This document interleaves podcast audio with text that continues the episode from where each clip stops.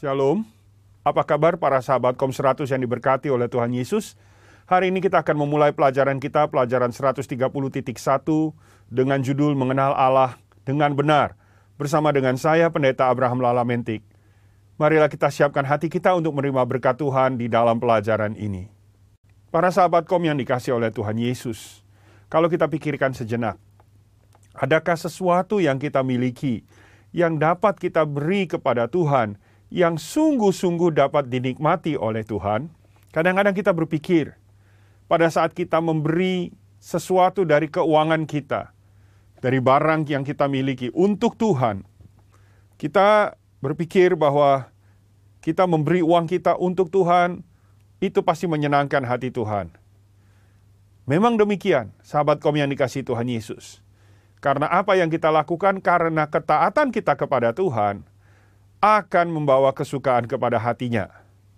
Namun, secara intrinsik, yang menikmati uang atau barang yang kita berikan itu sebetulnya adalah manusia lain yang melaluinya kasih Tuhan boleh menjangkau dan mengena kepada kehidupan mereka.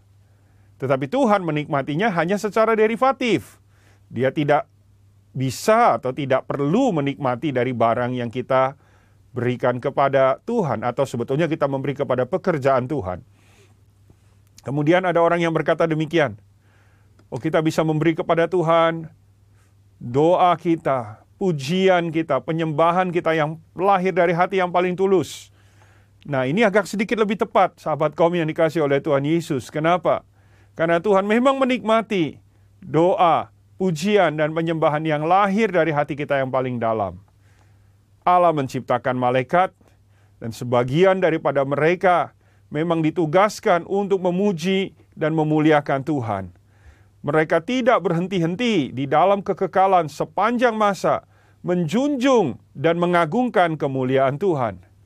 Namun di tengah-tengah suasana pujian penyembahan yang begitu megah dan begitu mulia di sorga itu, Tuhan tetap menantikan puji-pujian yang lahir dari hati anak-anak yang mengasihi Dia. Kenapa? Karena kita memuji dan menyembah Tuhan, karena kita memilih untuk melakukan itu.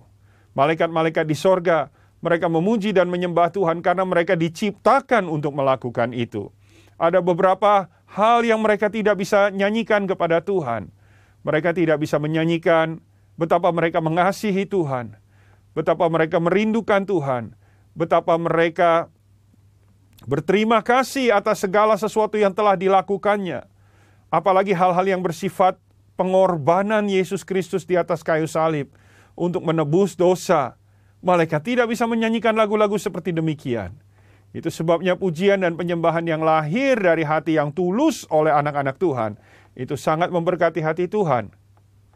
Tetapi secara jujur, kalau kita lihat secara intrinsik, bukan suara kita yang naik ke surga, Suara manusia paling-paling sampai 100 meter, 100 meter lebih dari langit-langit di gedung di mana kita menyanyi.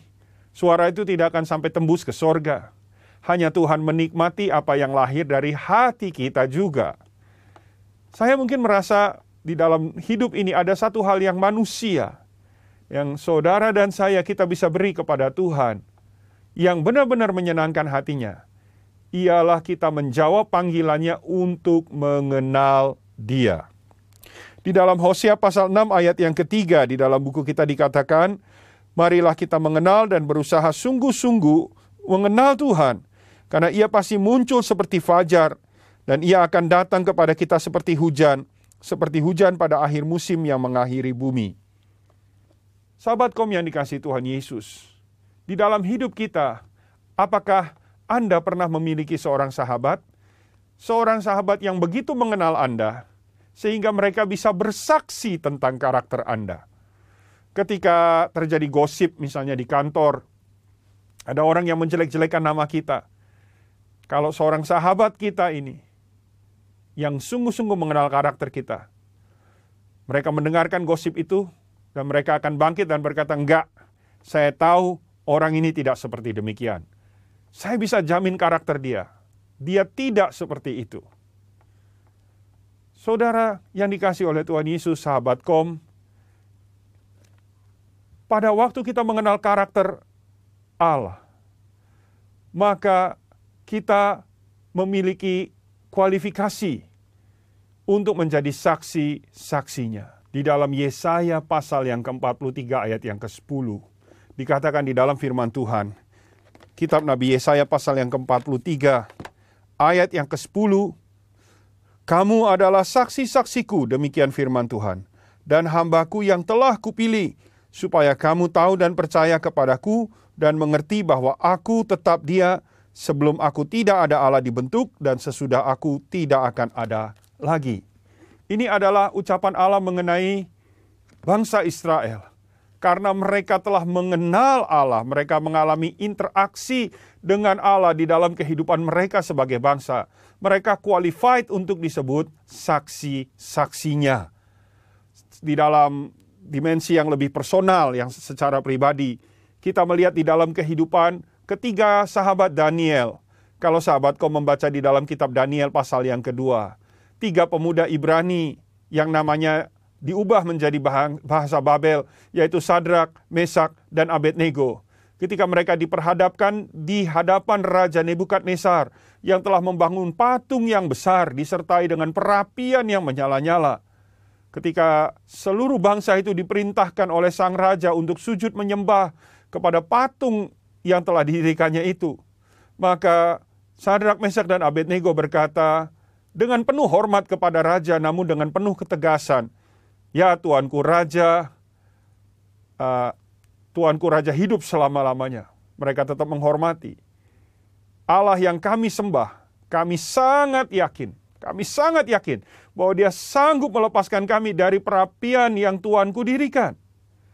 Namun, kalau dia memilih untuk tidak bertindak melepaskan kami, asal Tuanku Raja tahu bahwa kami telah memutuskan untuk tidak menyembah patung yang Tuanku dirikan.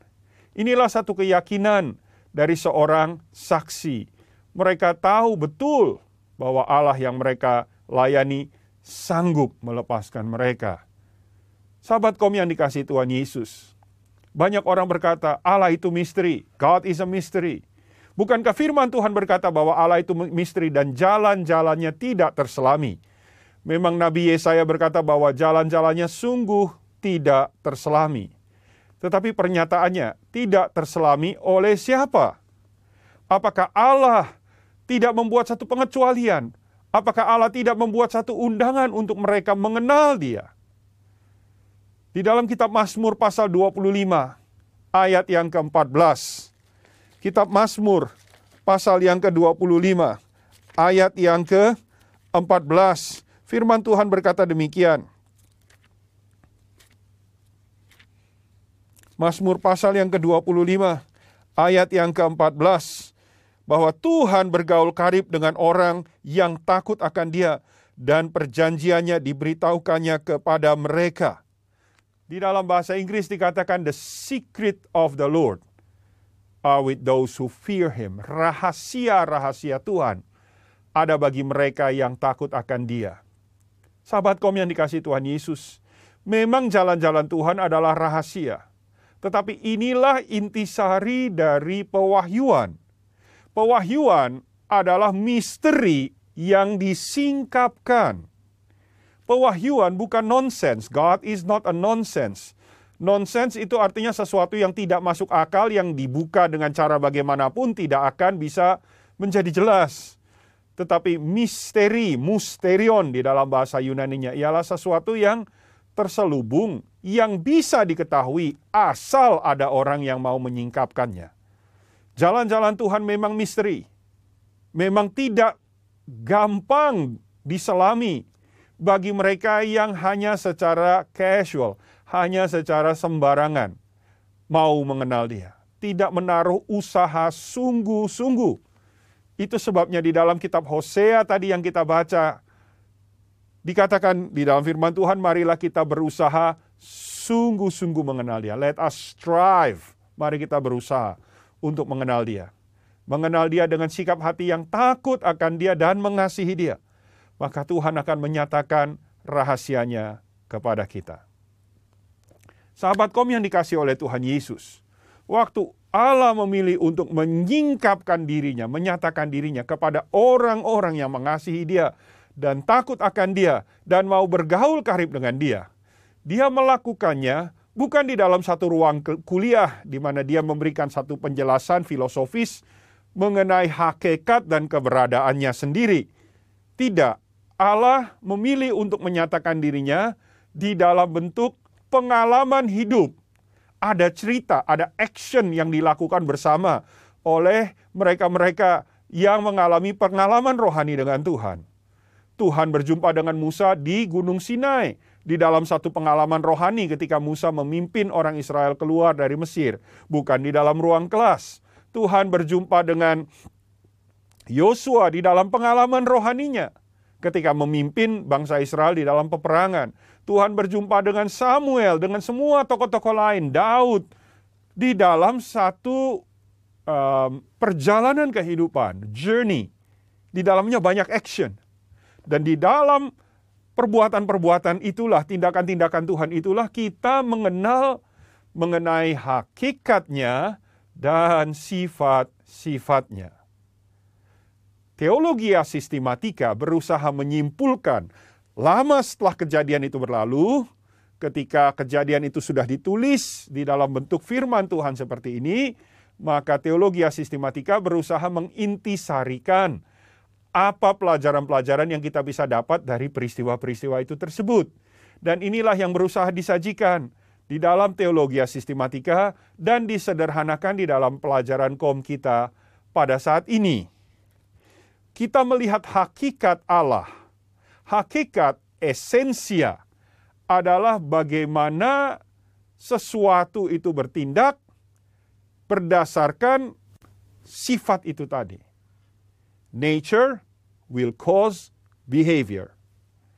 Nah, sebetulnya bahasa hakikat di dalam kata uh, esensi itu adalah bahasa yang antropomorfik Artinya terpaksa kita menggunakan istilah yang dimengerti oleh manusia, ya, karena pikiran manusia tidak mungkin mencapai kepenuhan daripada pengertian hakikat itu tersebut ketika kita berbicara mengenai Allah. Namun Tuhan Yesus sendiri yang menyatakan kepada kita di dalam percakapannya dengan wanita Samaria di dalam Yohanes pasal 4 ayat 24 ketika dia berkata bahwa Allah adalah roh. God is spirit. Ini yang pertama yang kita lihat dicatat di dalam buku kita. Allah adalah roh. God is spirit. Allah adalah roh. Nah, pada waktu kita berbicara mengenai roh di dalam bahasa Indonesia memakai kata roh dipengaruhi dari bahasa Arab, roh, sedangkan di dalam bahasa Inggris spirit dipengaruhi di dalam bahasa Latin spiritus. Tapi kalau kita melihat di dalam bahasa asli firman Tuhan, baik di dalam perjanjian lama menggunakan bahasa Ibrani maupun di dalam perjanjian baru menggunakan bahasa Yunani, maka ada satu persamaan di dalam pewahyuan ini yang membuat kita dapat mengerti. Sungguh menarik bahwa di dalam bahasa Yunani di Perjanjian Baru dan bahasa Ibrani di Perjanjian Lama. Meskipun kedua bahasa ini agak jauh, bukan berasal dari satu rumpun bahasa yang sama. Tetapi ketika kedua bahasa ini dipakai untuk menjelaskan mengenai roh, maka kedua bahasa yang kelihatannya nggak ada hubungan sama sekali ini memiliki persamaan, yaitu mereka menjelaskan roh sebagai kata angin. Kata ruah di dalam bahasa Ibrani ruah dengan eksplosif palatal ya, ruah di dalam bahasa Ibrani dan ini dipakai di dalam bahasa Arab dan kemudian dipakai juga di dalam bahasa Indonesia dan kata pneuma di dalam bahasa Yunani juga dengan ekspletif di depan pneuma dengan ada satu letupan maka baik ruah maupun pneuma sama-sama memiliki arti angin. Mengapa angin?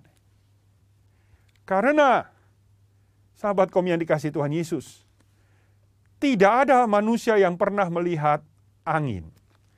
Bentuk angin sendiri tidak terlihat, tetapi karya angin dapat terlihat dengan jelas dan tidak dapat disangkali oleh manusia. Jika angin berhembus di dalam ruangan ini, maka kita akan melihat karyanya. Halaman-halaman di dalam buku akan uh, bergerak. Kalau ada benda-benda yang agak loose, yang tidak dipantekan, maka dia juga akan bergerak-gerak. Angin akan membuat orang merasakan kesejukan, tergantung dari kecepatannya. Itu yang Tuhan Yesus pakai untuk menjelaskan kelahiran baru yang diakibatkan oleh roh. Di dalam Yohanes pasal yang ketiga, percakapan dengan Nikodemus pada waktu malam hari, Tuhan Yesus dengan panjang lebar menceritakan bagaimana orang harus dilahirkan baru dengan air dan roh. Air adalah lambang firman dan roh kudus. Dan Tuhan Yesus mengutip perumpamaan di situ dengan berkata, orang tidak ada yang melihat dari mana angin datang, tetapi orang melihat bagaimana hasil karya yang di hasilkan oleh angin ini. Angin tidak bisa dilihat. Namun yang kedua angin itu nyata. Dan yang ketiga angin itu objektif.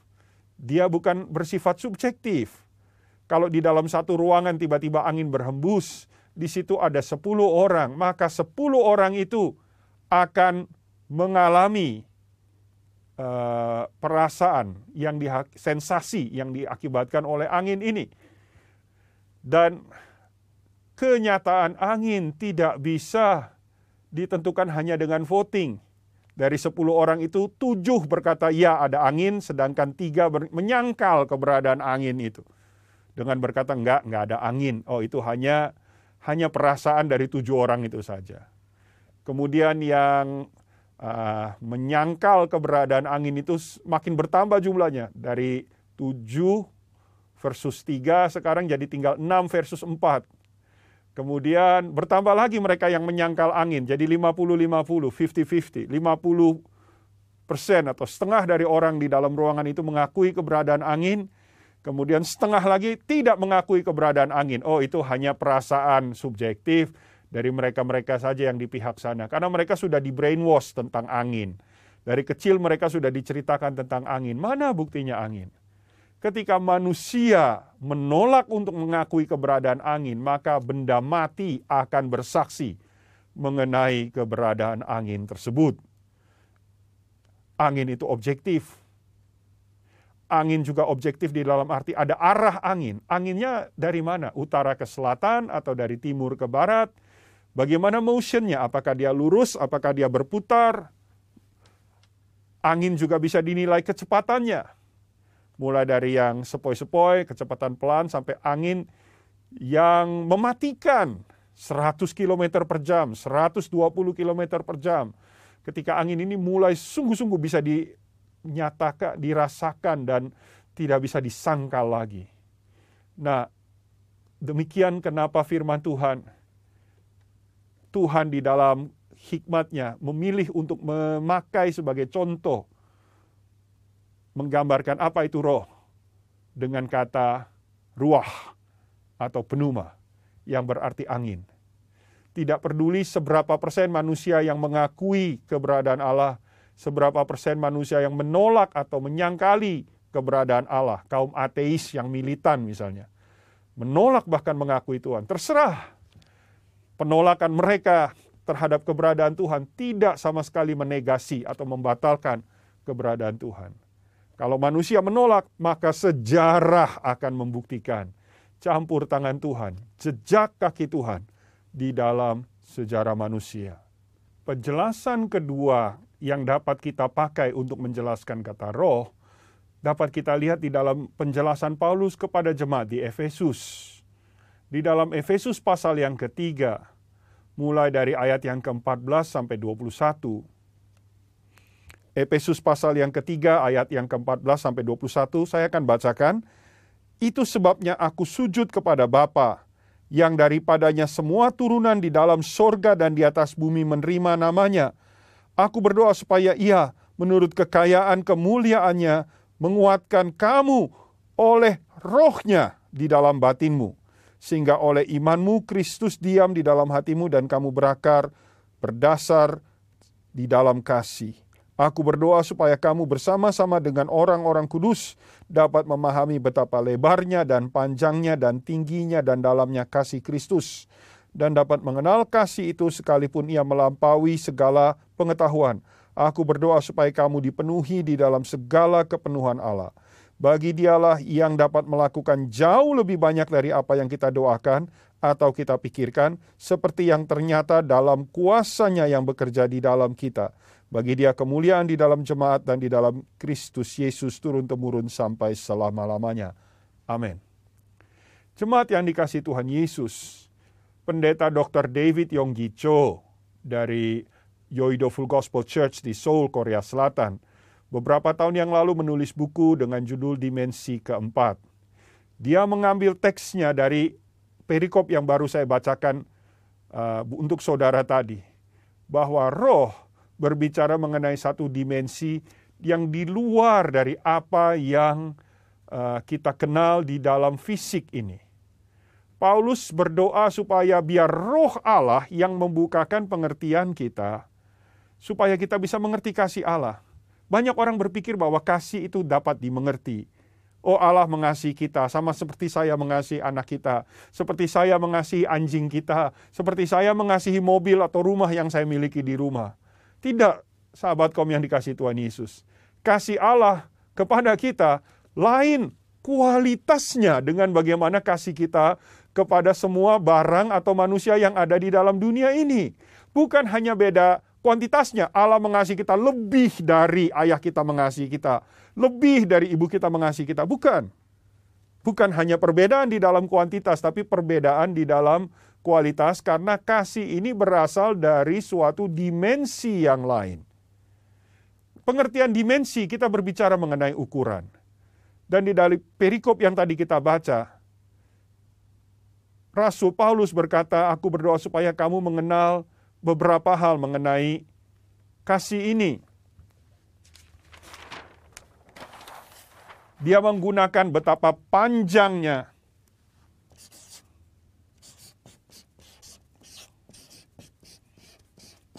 panjang, betapa lebarnya, betapa tingginya.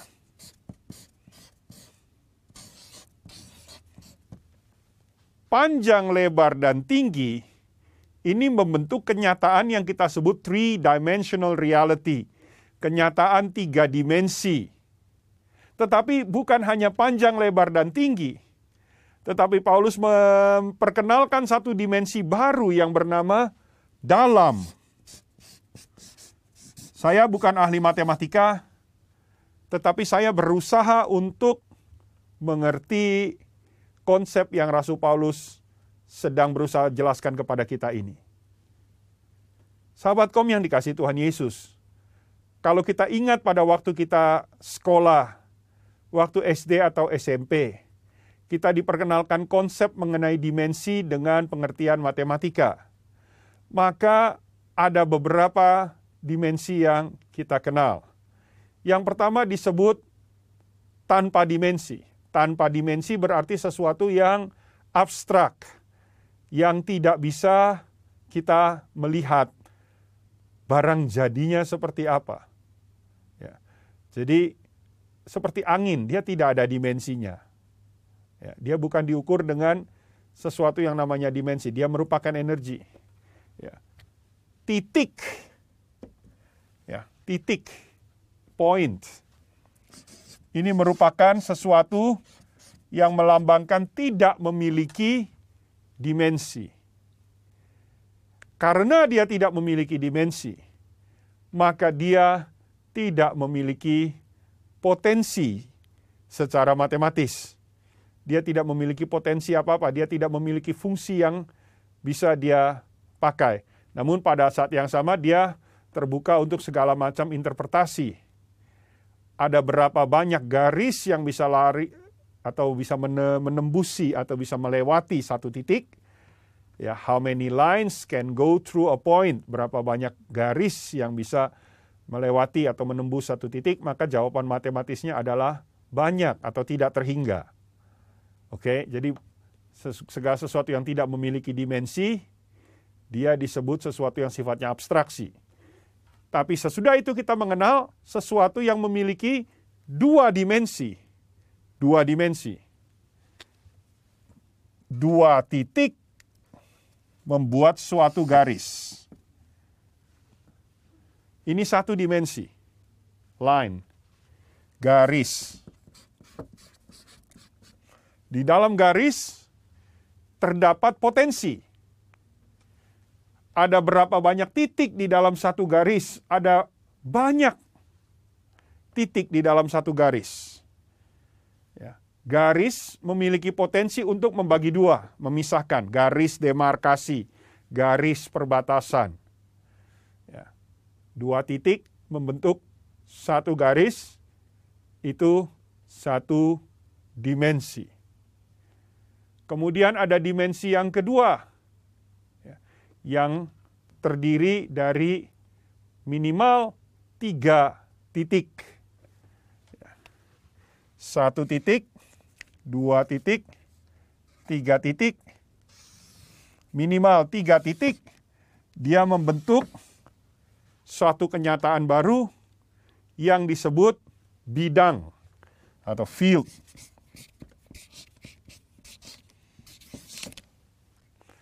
Bidang ini memiliki potensi atau kemampuan yang jauh di atas garis. Contoh bidang adalah kertas ini, meskipun kertas ini sebetulnya juga termasuk tiga dimensi, karena ada panjangnya, ada lebarnya, dan ada ketebalannya di sini, atau tinggi di sini. Tapi secara filosofis dan secara praktikal, orang mengatakan bahwa kertas memiliki dua dimensi. Di dalam bahasa filosofi, segala sesuatu yang dua dimensi ialah sesuatu yang bersifat konsep, gagasan, wacana, sesuatu yang hanya di commit to paper, hanya sesuatu yang baru dituliskan. Barangnya belum ada. Itu yang namanya dua dimensi ada satu dimensi lagi yang lebih tinggi, yaitu yang bernama ruang. Satu atau dua, dua buah bidang dapat membentuk sebuah ruang. Kubus adalah contoh ruang yang paling sederhana, di mana di dalam kubus ini memiliki ya ini merupakan sebuah ruang spasial, space.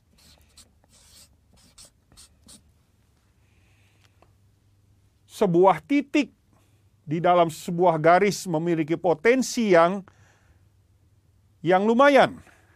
Sebuah titik di sebuah bidang memiliki potensi yang lebih besar, dia bisa berputar di sini sebuah titik di sebuah ruang memiliki potensi yang sangat besar. Dia bisa terbang, dia bisa mengapung, dia bisa menempel di salah satu bidang ini. Itulah sebabnya di akhir perikop yang tadi kita baca, dikatakan oleh Rasul Paulus, dikatakan ayat yang ke-19 di dalam Efesus pasal yang ketiga, dapat mengenal kasih itu sekalipun ia melampaui segala pengetahuan, aku berdoa supaya kamu dipenuhi di dalam seluruh kepenuhan Allah. Dan ayat ke-20, bagi dialah yang dapat melakukan jauh lebih banyak dari apa yang kita pikirkan atau apa yang kita bayangkan. Jauh lebih banyak. Ketika dimensinya naik, potensinya naik. Allah itu roh. Dia menyatakan dirinya kepada kita di dalam roh dan pada waktu kita ada di dalam roh, we are in the spirit, maka potensi kita untuk mengerti Allah juga naik. Potensi kita untuk menyampaikan pengenalan kita akan Allah juga naik. Ini yang dimaksudkan. Ketika kita berdoa, kita bukan hanya sebagai manusia exercise um, seperti satu meditasi, berfokus, memfokuskan pemikiran kita, memfokuskan kerinduan kita, sehingga kita menjadi manusia semakin tajam. Bukan. Itu adalah pengertian yang sangat terlalu manusiawi. Pada saat kita berdoa, kita sedang meminta roh Allah mengangkat kita ke dimensi yang lebih tinggi. Ke dimensinya Allah sendiri. Segala sesuatu yang ada di dalam hidup ini, di dalam ruangan ini, ini tiga dimensi. Ini barang-barang jasmani. Dimensi keempat ialah segala sesuatu yang melampaui akal, pengertian, materi, dan fisik yang ada di sini. Dan itu buku sangat memberkati banyak orang termasuk saya pribadi mengenai apa yang kita bisa lakukan, potensi kita bersama Allah pada saat kita ada di dalam alam di mana Allah berada. Allah itu roh. Dan dari roh yang maha. Kalau kita melihat uh, satu dalil yang disampaikan oleh Bapak Gereja Thomas Aquinas abad ke-11. Dia berbicara mengenai kausa prima di dalam apologianya mengenai keberadaan Tuhan. Ada lima apologia mengenai keberadaan Tuhan. Dari desain, dari kerinduan, dari pergerakan waktu, dari penyebab. Maka segala sesuatu pasti ada penyebab, ada penyebab, ada penyebab, ada penyebab. Dan penyebab ini tidak mungkin infinite ke belakang. Pasti harus ada sesuatu yang tidak disebabkan, yang menyebabkan yang lainnya berada. Allah itu roh. Dialah roh yang menyebabkan semua roh lain, semua fenomena lain terjadi. Sahabat kom yang dikasih Tuhan Yesus, ketika saya merenungkan hal ini baru saya mengerti Mengapa kita harus melakukan sesuatu di dalam roh? In the spirit, in the spirit, di dalam roh. Karena di dalam rohlah apa yang mustahil secara manusia. Allah memberikan kekuatannya kepada kita. Sakaria 14 ayat 6 berkata, bukan dengan kuat, bukan dengan gagah atau perkasa, tetapi oleh rohku, kata Tuhan. Allah adalah roh. Dan yang kedua dikatakan di dalam buku kita, Allah adalah hidup. God is alive. Allah itu hidup. Hidup di dalam arti dia memiliki semua atribut makhluk yang memiliki kesadaran. Di dalam alam semesta ini ada beberapa makhluk dengan tingkatan yang berbeda-beda. Batu dan semua mineral yang ada itu disebut benda yang tidak hidup. Benda tidak hidup. Kenapa tidak hidup? Dia tidak bertumbuh. Dia tidak mereplikasi sel yang ada di dalamnya. Batu tetap batu, ukuran tetap sama mineral, emas, perak. Dia tidak mengalami replikasi sel, tidak ada pelipat gandaan sel. Dia disebut benda mati. Yang kedua dia disebut benda mati karena dia tidak memiliki kesadaran. Orang tidak mungkin ambil batu dan ajak ngomong. Dan sungguh-sungguh berharap batu itu bisa menjawab dia. Kalau orang yang mengalami atau melakukan seperti itu, ada kelainan di dalam kejiwaannya dan harus dibawa ke tempat khusus untuk dibereskan. Kemudian ada tumbuh-tumbuhan, ya, kerajaan botani. Mereka memiliki sel yang hidup. Pohon akan bertumbuh, dia tidak seperti batu. Mulai dari pohon kecil sampai pohon yang besar. Nanti dia bertumbuh. Usia pohon ada yang ratusan tahun, sahabat kom yang dikasih oleh Tuhan Yesus dia makhluk hidup? Ya. Tapi apakah pohon memiliki kesadaran? Apakah kita sadar kita berbicara dengan dia? Apakah dia bisa menjawab kita? Tidak. Ya, pohon adalah makhluk hidup di dalam arti dia berkembang biak tetapi tidak memiliki kesadaran. binatang. Apakah mereka makhluk hidup? Ya. Mereka makhluk hidup di dalam arti mereka berkembang, sel mereka mengalami pelipat gandaan, anjing yang tadinya kecil, beberapa bulan kemudian Anda lihat anjing ini semakin besar, dia bertumbuh dan kemudian kawin dan punya anak-anak kecil ya, liter, papi liter. Dia punya anak-anak kecil, anjing-anjing kecil. Dan apakah anjing ini memiliki kesadaran? Ya, anjing memiliki kesadaran. Kita bisa panggil namanya. Itu sebabnya anjing kita beri nama semakin rendah derajat binatang itu di dalam taksonomi. Kacua, ya, kecoa. Kita tidak beri nama. Kenapa? Karena kecoa tidak bisa dengar suara kita. Dia juga tidak sadar. Kita kasih nama percuma.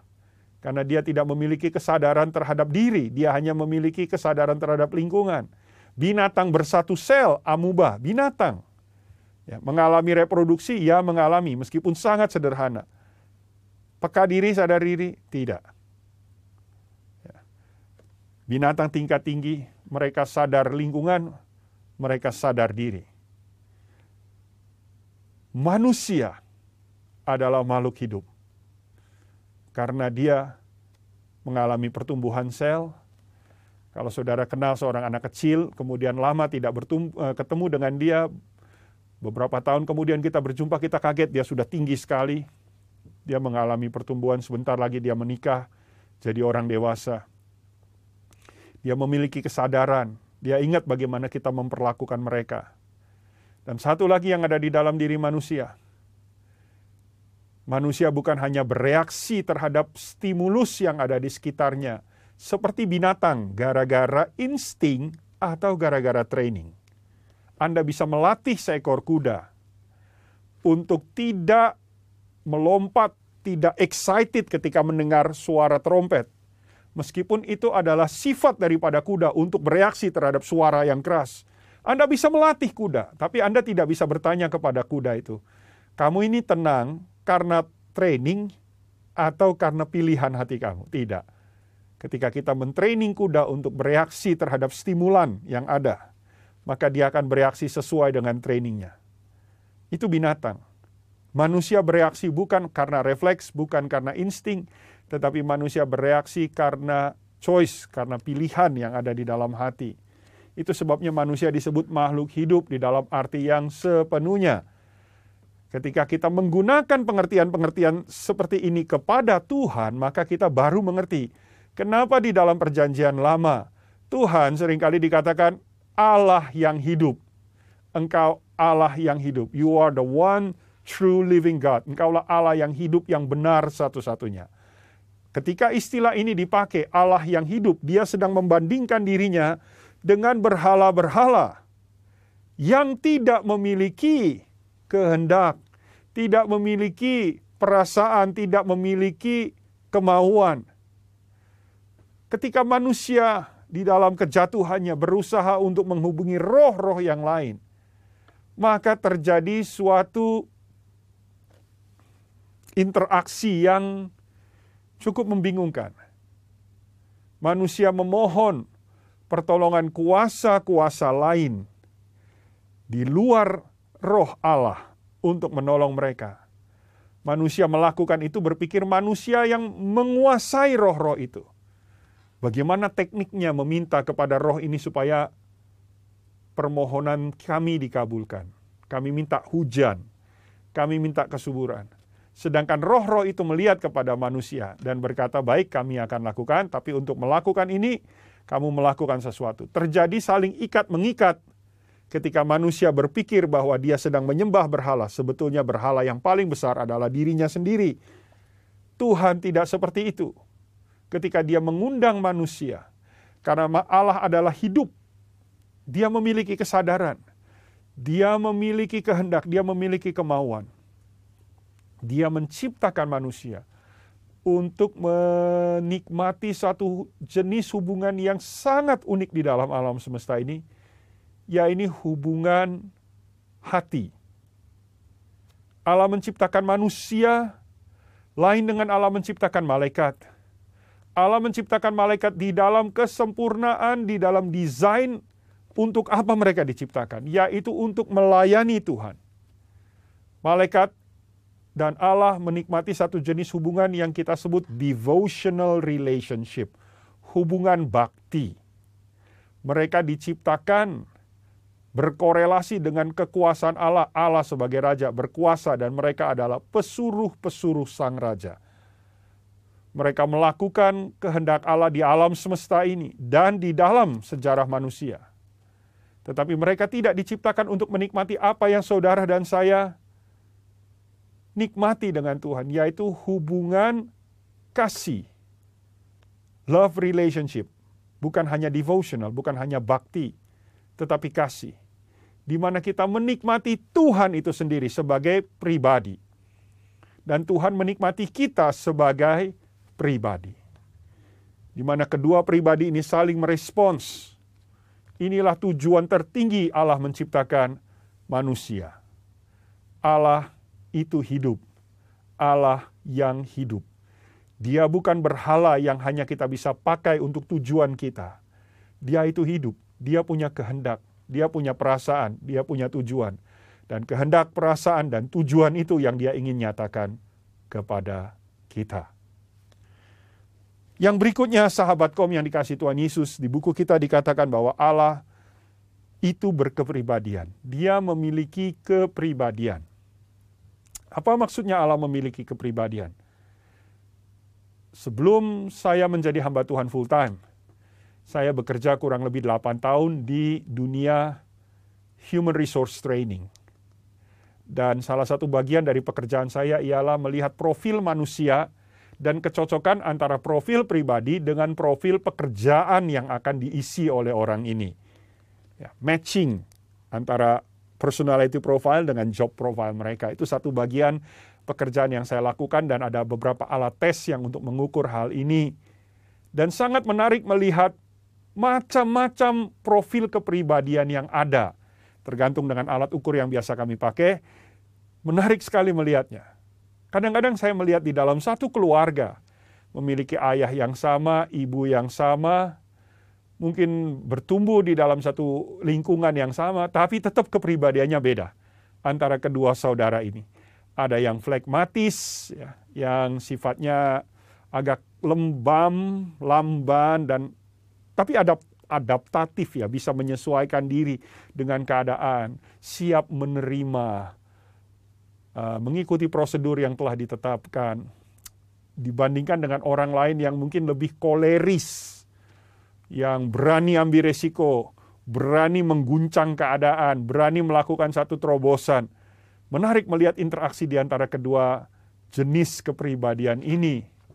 Kadang-kadang di dalam interaksi ini ada salah pengertian, ada satu yang menganggap kok rekannya terlalu lama, terlalu lamban, ada orang yang menganggap rekannya ini terlalu cepat, terlalu ambisius, terlalu uh, gegabah Kadang-kadang kita melihat masing-masing kepribadian punya titik kuat, punya titik lemah. Saya sering bertanya-tanya, kepribadian Tuhan semacam apa ya? Kepribadian Tuhan semacam apa? Di dalam keluaran pasal 33 ayat yang ke-11, dikatakan di dalam firman Tuhan, dan Tuhan berbicara kepada Musa dengan berhadapan muka seperti seseorang berbicara kepada temannya Kemudian kembalilah ia ke perkemahan tetapi abdinya Yosua bin Nun yang masih muda tidaklah meninggalkan kemah itu. Firman Tuhan berkata bahwa Musa bercakap-cakap dengan Tuhan seperti seseorang bersahabat dengan temannya. Sesuatu kehormatan yang tidak diberikan kepada manusia lain lagi, di mana dia mengenal Tuhan langsung. Tetapi itu tidak cukup bagi Musa. Terus Musa bertanya kepada Tuhan, di dalam ayat yang ke 17 dan 18. Keluaran 33 ayat yang ke-17 dan 18. Berfirmanlah Tuhan kepada Musa, juga hal yang telah kau katakan ini akan kulakukan. Karena engkau telah mendapat kasih karunia di hadapanku dan aku mengenal engkau. Tetapi jawabnya, perlihatkanlah kemuliaanmu kepadaku. Musa uh, mendapatkan perkenanan Tuhan sehingga Musa bilang pada Tuhan, Tuhan aku nggak sanggup kalau bukan engkau sendiri yang turun tangan untuk menyertai aku men mengurusi bangsa Israel ini, aku nggak mau jalan. Tuhan berkata, oke, okay, good, gak apa-apa. Karena kamu aku suka. Kamu mendapat perkenanan di hadapanku. Aku sendiri akan turun tangan membantu kamu. Tetapi Musa menanyakan sesuatu hal yang lagi. Perlihatkanlah kiranya kemuliaanmu kepadaku. Dan Tuhan menjawab ayat yang ke-19, tetapi firmannya, aku akan melewatkan segenap kegemilanganku dari hadapanmu, dan menyerukan nama Tuhan di depanmu, aku akan memberi kasih karunia kepada siapa ku beri kasih karunia dan mengasihani siapa yang ku kasihani. Ayat 20, lagi firmannya engkau tidak akan tahan memandang wajahku sebab tidak ada orang yang memandang aku tetapi tetap hidup. Berfirmanlah Tuhan, ada satu tempat dekatku di mana engkau dapat berdiri di atas gunung batu. Apabila kemuliaanku lewat, maka aku akan menempatkan engkau dalam lekuk gunung itu, dan aku akan melindungi engkau dengan tanganku sampai aku lewat berjalan. Kemudian aku akan menarik tanganku dan engkau akan melihat belakangku, tetapi wajahku tidak kelihatan. Menarik sekali. Ketika Musa berkata kepada Tuhan, boleh nggak satu lagi? Lihat kemuliaanmu. Padahal baru dikatakan Musa berbicara kepada Tuhan seperti orang berbicara kepada temannya. Tapi itu tidak cukup. Menarik lagi. Kenapa? Dia minta yang lebih dalam lagi. Aku mau melihat kemuliaanmu. Apa itu kemuliaan Tuhan? Apa hubungannya dengan wajah Tuhan? Kemuliaan ialah ketika kita melihat kepada wajah seseorang dan lebih daripada hanya sekedar kata-katanya, kita menatap langsung kepada wajahnya dan melihat apakah benar seperti apa yang engkau katakan. Karena sering kali kita melihat orang, misalnya kita berbicara dengan sahabat kita, kata-katanya sih nggak apa-apa. It's okay, dia bilang nggak apa-apa, lakukan saja. Tapi kalau kita perlaku, perhatikan dengan lebih dalam dengan menatap wajahnya, kita tahu sebetulnya dalam hatinya yang paling dalam belum tentu seperti itu yang dia mau. Tapi karena ya nggak enak, namanya temen nggak enak, ya sudahlah. Tapi Musa bilang, enggak, saya mau lebih dalam lagi Tuhan. Saya mau melihat kepada wajahmu, menatap engkau langsung. Boleh enggak? Dan Tuhan berkata kepada Musa, waduh, kalau itu yang kamu minta, di mana kamu melihat aku benar-benar di dalam segala keindahan, splendor, artinya menatapnya langsung, memperhatikan. Tidak ada orang yang sanggup. Tapi Musa, I tell you what, Oke, yang itu nggak bisa. Tapi saya kasih yang di bawah itu sedikit. Yang di bawah itu sedikit. Di tempat aku berdiri ini aku lihat ada satu celah kecil. Kamu masuk ke dalamnya. Aku akan lewat. Sementara aku lewat, aku akan menutup engkau dengan tanganku di dalam celah itu. Sehingga kamu tidak melihat splendor atau sinar kemuliaanku dengan sepenuhnya. Dan kamu nggak mati. Kenapa saya pikir kenapa kita mati? Karena kita tidak sanggup untuk melihat spektrum keindahan di dalam kepribadian Allah. Manusia ketika manusia jatuh dalam dosa, maka kita itu sangat bias dan sangat dipengaruhi oleh dosa. Dengan kata lain kepribadian kita sudah dibengkokkan oleh dosa. Orang yang sabar biasanya, terlalu sabar, sering kali dia tidak bisa menghargai mereka yang tegas Orang yang tegas itu dianggap terlalu diktator, terlalu kejam, terlalu maunya sendiri. Mereka yang lahir dengan kepribadian yang kuat tidak bisa mengerti mereka yang tenang kepribadiannya. Ah, mereka ini males, mereka ini tidak mau berubah, mereka ini terlalu nyaman dengan keadaan. Kita, karena kejatuhan kita di dalam dosa, kepribadian kita bengkok, sahabat kaum yang dikasih Tuhan Yesus. Kita bias. Kita tidak bisa mengerti Tuhan di dalam segala spektrum keindahannya.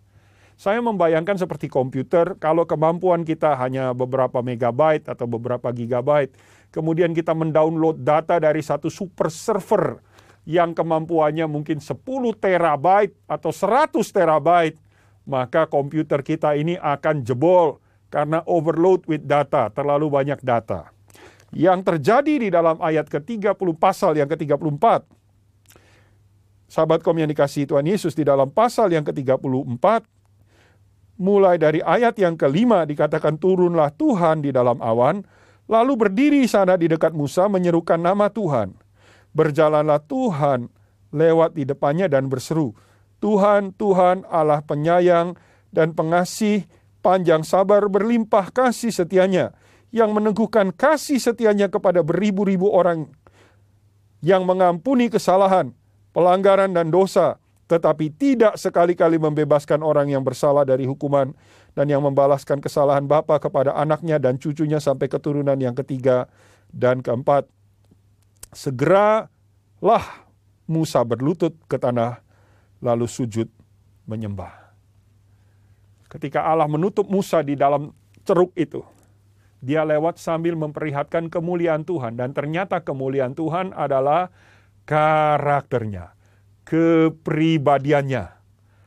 Hal-hal yang membuat Tuhan itu menjadi pribadi yang terbaik dari segala macam profil kepribadian yang kita kenal di dunia ini. Hanya Allah yang bisa begitu mengasihi. Sedemikian rupa dikatakan dia menunjukkan kasih setianya kepada ribuan orang. Di dalam kitab Mazmur dia katakan kasih setianya sampai kepada ribuan generasi dari orang-orang yang mengasihi dia. Dia begitu penuh kasih, panjang, sabar, dan berlimpah kasih setia. Tapi pada saat yang sama dia juga adalah Allah yang tegas, yang membalaskan kejahatan orang-orang yang fasik, yang membalas orang-orang berdosa, bahkan sampai keturunan ketiga dan keempat. Kalau orang itu tidak bertobat, maka keadilan Allah akan mengejar terus orang itu. Itulah kepribadian Tuhan. Kadang-kadang saya bertanya, bagaimana kita bisa membox, bagaimana kita bisa mengkotakkan Tuhan di dalam kepribadian yang kita kenal sebagai manusia. Flegmatik, kolerik, sanguin. Tuhan itu yang terbaik dari semua yang ada. Bahkan apa yang kita kenal sekarang sebagai kepribadian itu merupakan cerminan yang sudah rusak daripada kepribadian dia yang sebenarnya. Itulah yang diminta Musa dari Tuhan di atas gunung Sinai itu. Aku mau kenal engkau, aku mau kenal kasihmu sampai sedalam-dalamnya, tapi pada saat yang sama aku juga mau kenal keadilanmu sampai sedalam-dalamnya, aku mau kenal ketegasanmu sampai sedalam-dalamnya, dan bahkan juga kesabaranmu sampai sedalam-dalamnya. Semua aku mau kenal. Tuhan bilang, sorry Musa, kalau seperti itu kamu bisa overload. Tapi aku akan sebutkan saja, kamu bisa lihat yang belakangnya, afterglow. Artinya kemuliaan yang sepenuhnya kamu nggak bisa lihat. Itu nanti ketika kita di dalam tubuh kebangkitan, kita akan mengenakan tubuh yang mulia. Kita bisa mengenal Tuhan sebagaimana dia adanya. To know Him as He is known. Sekarang kata Rasul Paulus kita mengenal dia seperti melalui kaca buram. 1 Korintus 13 berkata demikian, melalui kaca buram. Pengertian kita kepada Tuhan terbatas. Sebatas pewahyuan yang dia sampaikan kepada kita. Itu pun interpretasi kita masih terbatas. Tapi nanti kita akan melihat kepribadian Tuhan yang adalah kemuliaannya. Dengan tubuh yang mulia. Yang berikutnya, Nomor empat di dalam buku kita, Sobat Kom yang dikasih Tuhan Yesus, dikatakan bahwa Allah itu kekal. Tadi saya menyebutkan Bapak Gereja Thomas Aquinas yang berkata bahwa Allah itu adalah kausa prima, penyebab mula-mula. Dan inilah uh, nama kemuliaan yang dipakai Allah untuk menyatakan dirinya. Namanya siapa? Namanya adalah aku. Ya aku itu siapa? Ya aku itulah aku. I am that I am. Aku ada. Karena aku ada. Um, di dalam kebudayaan tertentu, ketika seseorang ini punya anak, dan terutama anaknya ini menjadi satu tokoh yang cukup dikenal di tengah-tengah masyarakat lingkungan itu, maka sang ayah ini dikenal sebagai nama ayahnya. Oh, ayahnya Udin, ayahnya Joni, ya, Papa Joni, ayahnya Joni. Jadi kadang-kadang lucu, biasanya seorang yang di bawah akan didefinisikan oleh seseorang yang di atasnya, tapi kadang-kadang seseorang yang di atas bisa didefinisikan oleh seseorang yang ada di bawahnya. Tetapi kita kalau berusaha menyebutkan Tuhan, Di sinilah dia merupakan pribadi yang mandiri, maha mandiri. Oh, dia Tuhannya Israel. Itu terjadi setelah bangsa Israel ada. Allahnya Israel setelah bangsa Israel ada. Gitu. Tetapi kita tidak bisa mendefinisikan Allah dengan uh, Israelnya Allah. Tidak bisa mendefinisikan bangsa Israel dengan demikian. Israelnya Allah. Karena Allah ada tanpa perlu ada bangsa Israel, dia tetap Allah. Itulah sebabnya dia tidak memiliki ujung awal maupun ujung akhir. Dia disebut kekal. Dan keberadaannya tidak perlu ditopang oleh sesuatu apa pun. Ada kata eternal, ya, olam di dalam bahasa Ibrani-nya. Olam. Artinya di ujung sini kekekalan, di ujung sini kekekalan. Manusia hanya hidup di dalam apa yang kita sebut rentang waktu. Tapi dialah yang kekal. Kekal bukan hanya dari sini tidak berakhir, tetapi dari sini dia tidak berakhir. Alam semesta tidak memiliki seperti ini. Alam semesta ada satu titik di mana alam semesta ini diciptakan dan dia bergerak ke satu Allah, ke satu arah. Demikian. Ya. Manusia pun demikian. Manusia diciptakan dan dengan memiliki suatu titik awal. Dan manusia akan abadi.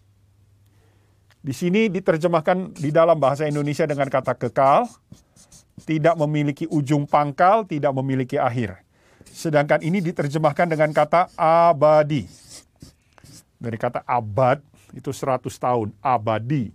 Di dalam bahasa Belanda, eeuwig.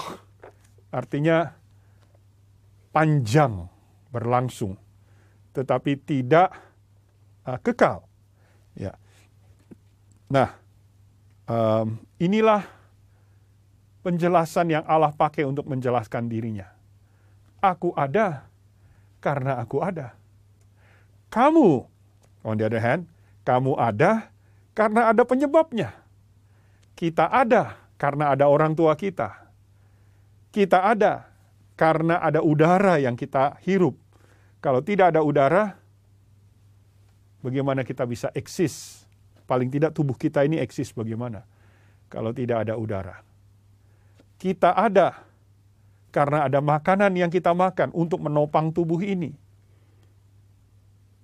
Kalau nggak ada makanan, maka tubuh ini akan segera merosot dan mati. Kita akan tetap ada. Jiwa dan roh kita tidak perlu makanan fisik tetapi tubuh kita perlu makanan fisik. Kita ada karena ada banyak faktor yang menopang keberadaan kita. Tapi Allah ada karena Dia ada. Dan sahabat kaum yang dikasih Tuhan Yesus yang menarik adalah demikian. Sebelum dosa masuk, maka Adam dan Hawa di Taman Eden, dia hampir serupa dengan Allah di dalam bidang hal ini karena keberadaan Adam dan Hawa tidak perlu ditopang oleh apa pun juga. Dia tidak perlu makan, meskipun dia bisa makan. Tetapi yang menopang kehidupan Adam bukanlah makanan yang dia makan. Kadang-kadang saya berpikir setiap hari makan buah, apa sehat buat tubuh. Tetapi ingat tubuh yang disandang oleh Adam pada waktu itu adalah lain.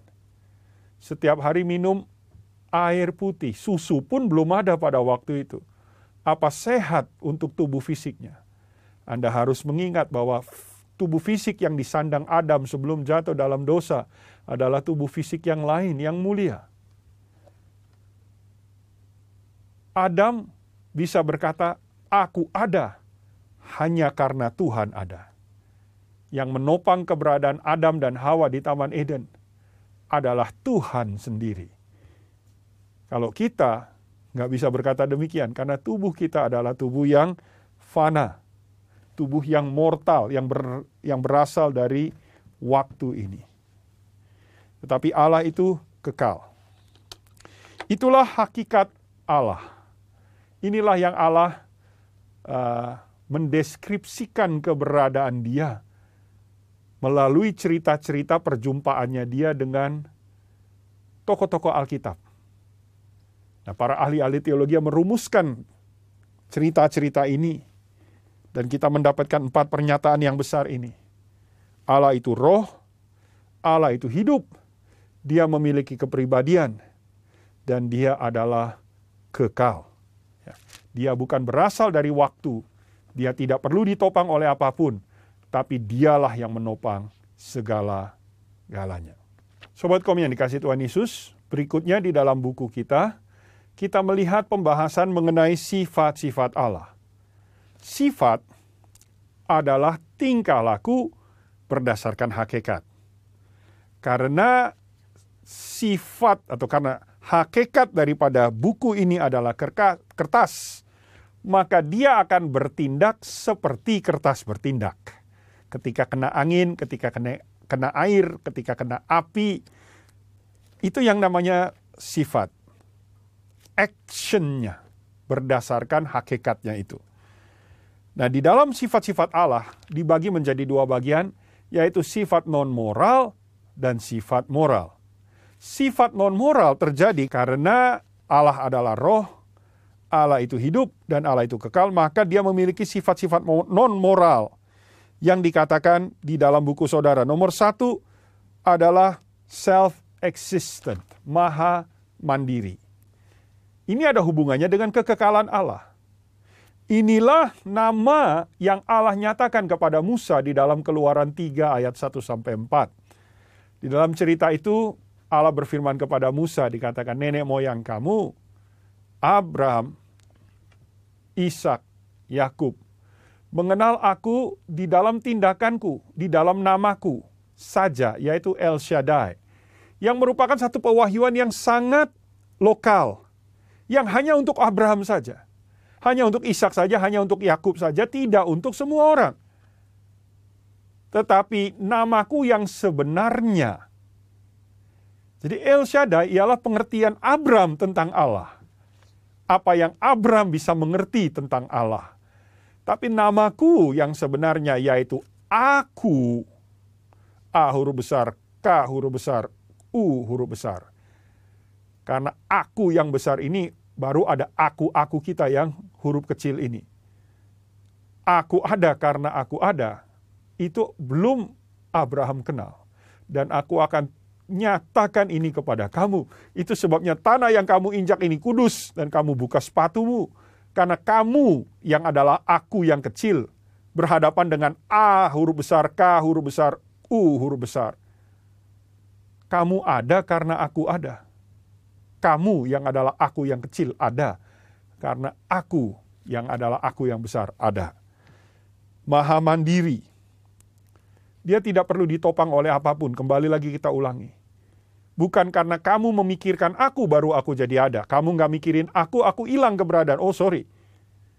Ya. Kamu bisa hilang, aku tidak akan pernah hilang selama-lamanya. Dan ini dipakai menjadi nama kemuliaan Allah. Yang kedua, dia dikatakan dia maha hadir. Artinya dia tidak memerlukan tempat untuk di mana dia berada. Nah ini menarik sekali. Kembali di dalam pewahyuannya di dalam keluaran pasal 3. Di mana Allah hadir di gunung Sinai. Itu sebabnya Sinai menjadi gunung yang kudus di hadapan Tuhan. Tetapi Apakah roh memerlukan tempat untuk hadir? Pertanyaan yang sering dibahas oleh para ahli teolog di abad pertengahan ialah berapa banyak malaikat yang bisa berdansa di atas kepala pena, quilt ya, pena dengan bulu angsa itu. How many angels can dance in the tip of a quilt? Berapa banyak malaikat yang bisa berdansa di ujung pena bulu angsa ini? Kadang-kadang kita berpikir, satu bangku diduduki oleh satu orang. Satu bangku bisa diduduki oleh tiga anjing. Satu bangku bisa diduduki oleh lima tikus. Satu bangku bisa diduduki oleh berapa malaikat. Pada waktu kita berbicara mengenai barang-barang roh atau keberadaan roh, maka dimensi fisik sebenarnya jadi irrelevan. Uh, Tuhan hadir di Gunung Sinai, apakah berarti Tuhan tidak hadir di mana-mana? Nah, dia maha hadir. Bukan berarti um, dia mengapung di mana-mana, tetapi dia tidak perlu ruang. Saya ada di dalam gedung ini, ada di dalam. Kalau saya semakin besar, badan saya semakin besar, maka apakah gedung ini bisa ada di dalam saya? Nah, ini kita berbicara mengenai dimensi. Ketika Salomo mendedikasikan bait Allah, dia berkata, "Alam semesta yang tinggi dan luas pun tidak mampu menampung keberadaan Tuhan. Kata Salomo, apa artinya gedung kecil yang aku dirikan bagimu ini? Tetapi aku tahu bahwa gedung kecil ini bukan untuk menampung engkau, tapi hanya untuk menampung namamu saja.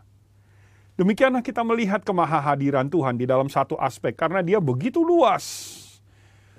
Bukan Tuhan ada di mana? Tapi pertanyaannya, pertanyaannya adalah di mana itu ada di dalam Tuhan? Space itu tadi ada di dalam Tuhan. Alam semesta ini ada di dalam dia. Dia begitu tinggi, dia begitu besar. Itu kemahahadirannya dinyatakan kepada kita. Namun ada beberapa tempat di mana Allah bukan hanya hadir, tetapi di situ Dia mengikatkan persahabatannya dengan kita. Dan di sini kita merasakan kehadiran Tuhan dengan satu tingkat yang lebih dalam. Karena dia ada untuk hubungan dengan kita. Tadi ini yang kita sudah bahas ketika kita berbicara Allah mengenai pribadi. Yang ketiga di dalam buku kita dikatakan Allah adalah maha tahu. Omniscient. Hal yang ketiga ini juga dikaitkan dengan keberadaan Allah yang bukan hanya tidak memerlukan tempat untuk berada, dia juga tidak memerlukan waktu untuk berada. Keberadaan manusia terbatas oleh waktu, paling tidak kita terbatas oleh waktu kita di mana diciptakan kita bergantung ada satu waktu di mana kita tidak ada. Ada satu waktu di mana kita sebelumnya tidak ada. Tuhan tidak ada waktu. Gitu ya. Kalau kita kadang-kadang melihat di batu nisan di kuburan tentang masa hidup orang. Lahir tahun sekian 1923, meninggal tahun 2000 itu masa keberadaan dia. Kalau Tuhan masa keberadaannya kapan? Adakah waktu di mana Tuhan tidak ada? Tidak ada. Sebelum ada Tuhan, waktu tidak ada. Itu sebabnya dia mengetahui segala sesuatu yang terjadi di masa lalu. Karena dia maha hadir, maka segala sesuatu yang dilakukan tidak ada yang tersembunyi. Dia tahu segala rahasia yang tersembunyi masa kini, dia tahu apa yang terjadi di masa lalu dan potensi yang terjadi di masa depan. Bagi Tuhan, masa depan, masa kini, masa lalu sama. Saya mungkin memberikan ilustrasi seperti demikian. Kalau Anda melihat iring-iringan sirkus dari sudut pandang yang sejajar, Anda di pinggir jalan, melihat rombongan sirkus yang datang ke kota Anda. Maka bagi Anda, rombongan sirkus itu terdiri dari satu sequence, satu urutan. Pertama keluar gajah dulu. Kemudian setelah gajah ada kuda-kuda zebra. Setelah kuda zebra, rombongan gorila dan monyet-monyet. Sesudah itu di belakangnya ada badut dan anjing pudel. Karena Anda mempunyai sudut pandang yang datar, maka Anda melihat rombongan sirkus itu sebagai suatu event yang datang. Satu demi satu. Tapi kalau Anda naik helikopter polisi dan melihat parade itu, maka Anda tidak melihat rombongan sirkus itu sebagai event yang datang satu persatu. Tetapi Anda melihat seluruhan rombongan itu terjadi dan berjalan urutannya Anda bisa tahu. Siapa yang di belakang, siapa yang di depan Demikian juga mengenai masalah waktu. Tuhan tahu apa yang terjadi di masa depan. Segala macam kemungkinan. Tapi pertanyaannya ialah ketika dia berhubungan dengan saudara dan saya. Ingat sahabat kom, tujuan Allah menciptakan kita untuk kita berhubungan dengan dia.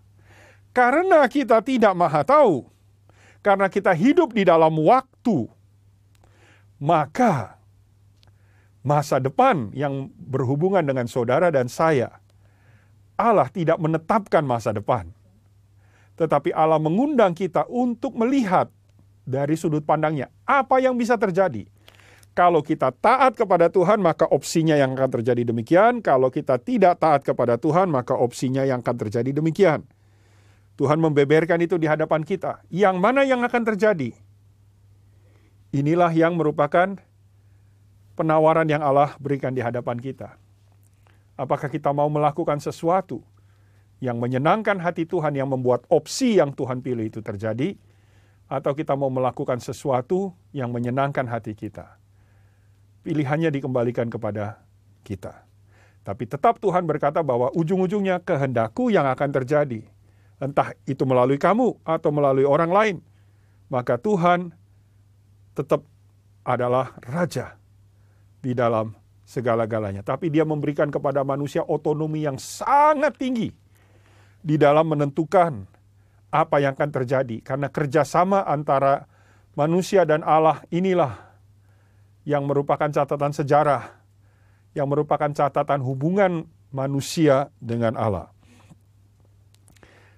Karena Allah itu roh, tadi kita sudah melihat di dalam pengertian mengenai dimensi maka dia adalah roh yang kausa prima, dia yang menciptakan segala-galanya.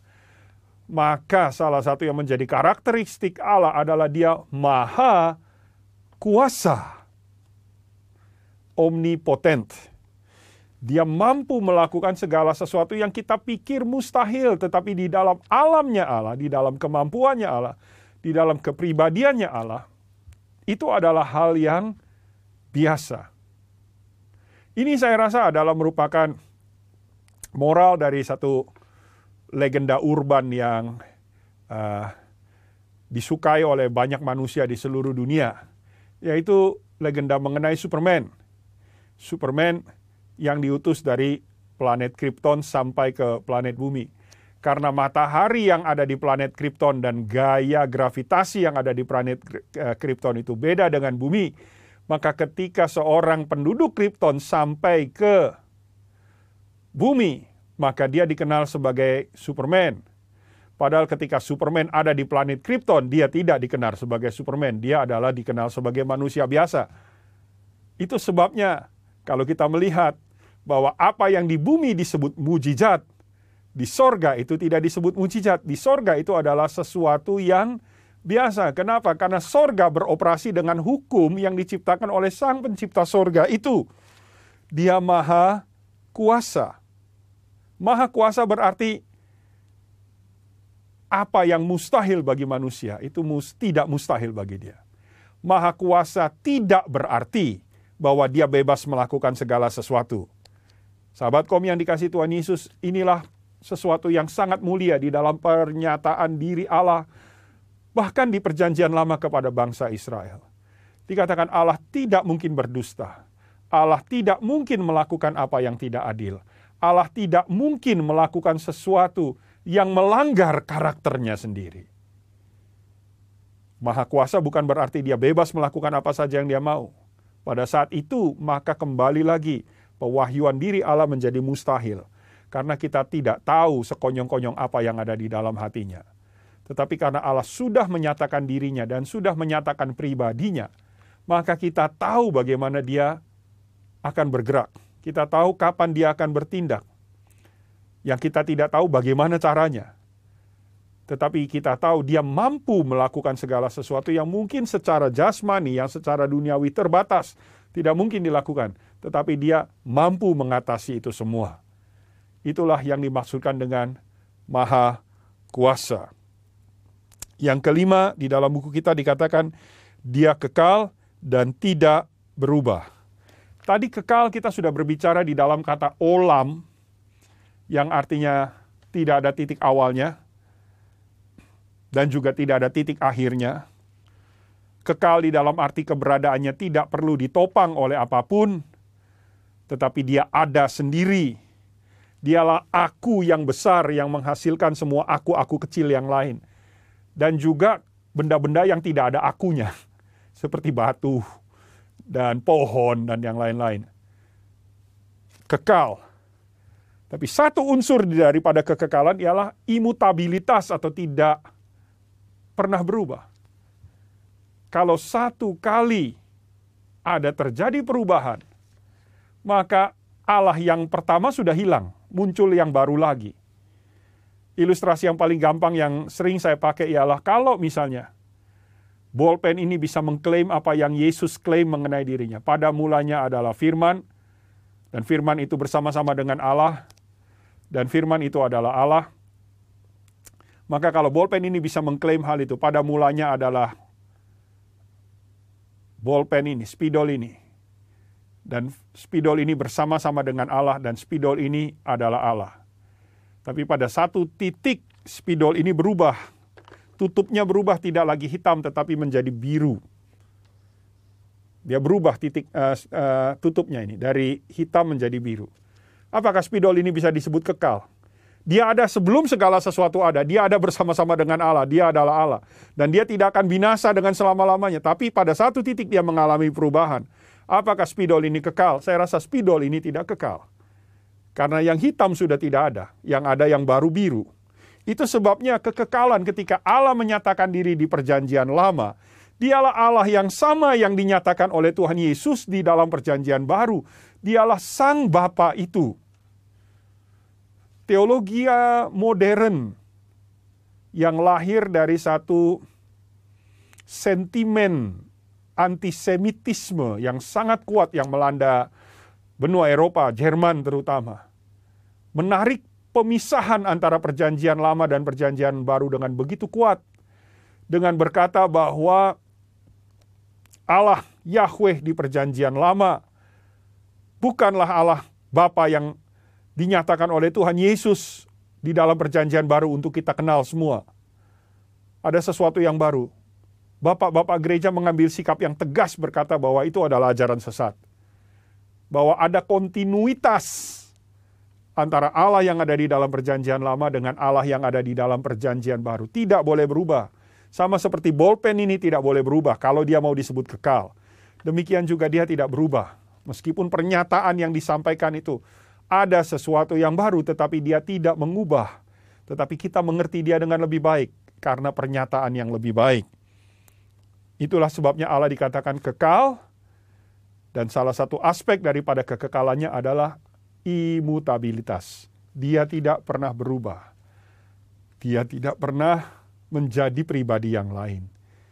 Dia tetap sama. Sahabat kom yang dikasihi Tuhan Yesus, bagian berikutnya di dalam penjelasan kita, ialah sifat-sifat moral Allah. Seperti yang tadi kita sudah katakan bahwa sifat-sifat moral Allah lahir dari kepribadian Allah. Dari jenis pribadi Allah. What kind of God is he? Allah macam apa dia? Gitu. Jadi karena dia punya satu jenis kepribadian yang tertentu, sama seperti saya punya jenis kepribadian saya tertentu, saudara juga masing-masing teman-teman saudara punya jenis kepribadian. Karena kepribadiannya demikian, maka tindakannya akan seperti ini. Nah, itulah sifat moral Allah. Yang pertama adalah kudus. Kudus, kados di dalam bahasa eh, Ibrani dan hagion di dalam bahasa Yunani. Dia berbicara mengenai keterpisahan keterpisahan, kebedaan, keperbedaan. Semua orang mengarah ke sini, dia ambil cara yang lain. Ini kudus. Ini yang dikhususkan, dipisahkan, lain seperti yang umum berlaku. Kekudusan Allah pertama-tama dimulai dari dimensi fisiknya terlebih dahulu. Ketika manusia jatuh dalam dosa dan kehilangan kemuliaan Allah, maka yang nyata di dalam diri manusia ialah materi dasar yang Allah pakai untuk membuat manusia, yaitu debu dan tanah liat. Sesuatu yang begitu umum, sesuatu yang begitu murah, sesuatu yang begitu lumrah. Ketika manusia jatuh di dalam dosa, maka apa yang menjadi tendensi untuk dilakukan dan dikerjakan ialah untuk memperpanjang, hanya memperpanjang dan menyenangkan dan memberi arti kepada kehidupan yang fisik ini. Ketika orang lapar, maka instinktif dia berusaha untuk mencari makanan untuk memenuhi kebutuhannya. Baik dia punya atau tidak punya sumber untuk melakukan itu, tapi directionnya atau gaya hidupnya, dorongannya, motivasinya ada di dalam di sini untuk memenuhi rasa laparnya. Ketika ia dingin, maka secara instinktif dia memerlukan pakaian, dia memerlukan cara untuk mendapatkan pakaian dengan apa pun caranya. Tetapi directionnya, arahnya sudah ke arah demikian. Ketika manusia jatuh di dalam dosa, kemuliaan Allah hilang. Kita menjadi manusia yang terikat oleh bumi ini. Dan itu sebabnya begitu gampang dimanipulasi oleh iblis. Begitu gampang dimanipulasi oleh keinginan yang sifatnya daging. Keinginan daging tidak salah untuk makan, untuk minum, untuk seks, untuk survival, untuk kelanjutan hidup. Tetapi ketika ini menjadi tujuan, maka manusia dibawa perilakunya jadi seperti tidak beda dengan binatang. Ciptaan Allah yang berada di dalam tingkat di bawah ini. Manusia disebut thinking animal. Berpikir. Ya, binatang yang berpikir itulah yang membuat manusia jadi kehilangan kemuliaan Allah ini. Kehilangan kekudusan yang Allah berikan pertama kali di dalam penciptaannya. Kekudusan Allah berhubungan erat dengan kemuliaannya. Karena Allah tidak memiliki tubuh fisik, dia tidak perlu ditopang. Tadi kita berulang-ulang, ulang-ulang kali mengatakan bahwa keberadaan Allah tidak perlu ditopang oleh apa pun, dia tidak perlu diberi makan dia tidak makan dari apa pun yang ada di dalam sesuatu yang diciptakannya. Dia yang menciptakan segala sesuatu, bagaimana sesuatu itu bisa menopang Tuhan. Sebelum Tuhan menciptakan segala sesuatu, dia sudah ada sendiri. Itulah keterpisahan Allah, itulah kekudusan Allah, itulah segala sesuatu yang menjadi kemuliaan Allah. Allah itu kudus. Dia terpisah dari kita, dia beda. Itu sebabnya kita menjunjung tinggi kekudusan dan kemuliaannya. Yang kedua dikatakan bahwa Allah itu benar dan adil. Benar seperti tadi kita katakan bahwa ada beberapa hal yang meskipun Allah itu maha kuasa, dia tidak bisa melanggar kekudusannya sendiri, dia tidak bisa melanggar kepribadian, dia tidak bisa melanggar esensinya dia sendiri adil berhubungan dengan role, dengan peranan Tuhan. Jadi Tuhan bukan hanya eksis, dia bukan hanya ada, tetapi dia memiliki role, dia memiliki peranan yang harus dimainkan karena ada makhluk-makhluk lain yang diciptakan oleh dia. Dia harus tanda kutip mengatur mereka, menjadi raja atas mereka. Kalau dia menjadi raja, dia menjadi pemimpin, dia menjadi pemimpin yang apa? Dia menjadi pemimpin yang adil righteous. Ya. Ya. Adil dan benar. Benar itu artinya true, dia tidak salah, dia tidak mengatakan sesuatu, eh taunya bukan. Tapi adil berbicara mengenai keteraturan antar makhluk yang ada. Kalau kita lihat yang namanya adil, misalnya sebagai contoh di lampu merah itu. Pak, polisi kalau atur lampu merah, lampu merah sedang mati, yang adil dong pak Tolong yang jangan terlalu lama yang dari sebelah sana. Yang kami-kami dari sebelah sini juga tolong dikasih jalan. Kita mau adil. Jadi segala sesuatu yang membawa harmoni yang tertinggi bagi semua makhluk-makhluk yang diciptakan Allah ini. Hal ini berbicara mengenai sesuatu yang kita sebut kelayakan Allah. Kelayakan Allah menjadi pusat segala-galanya. Di dalam kitab Wahyu, kita melihat Yohanes mendeskripsikan tahta anak domba ini di atasnya ini anak domba Allah. Dan di sini ada lingkaran-lingkaran yang makin lama makin besar, lingkaran konsentrik. Paling besar mereka melihat orang banyak yang tidak bisa terhitung jumlahnya. Lingkaran yang paling dekat ada 24 tahta yang diisi oleh 24 tua-tua.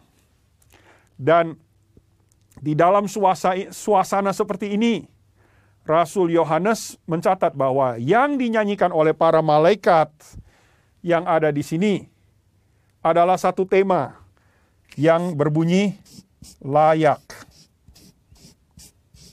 Layak.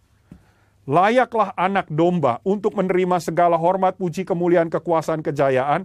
Layaklah dia untuk menjadi pusat segala-galanya. Kenapa dia layak? Karena dia yang paling adil.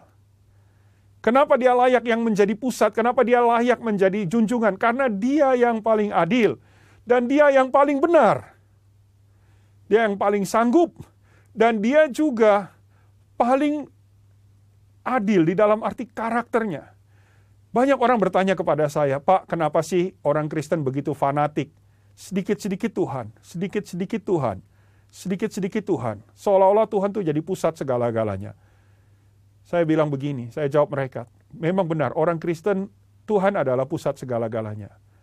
Karena dia juga segala-galanya bagi kita dan kita adalah segala-galanya bagi Tuhan. Dia rela melakukan apa saja dan dia sudah melakukan apa saja untuk menyatakan kasihnya kepada kita.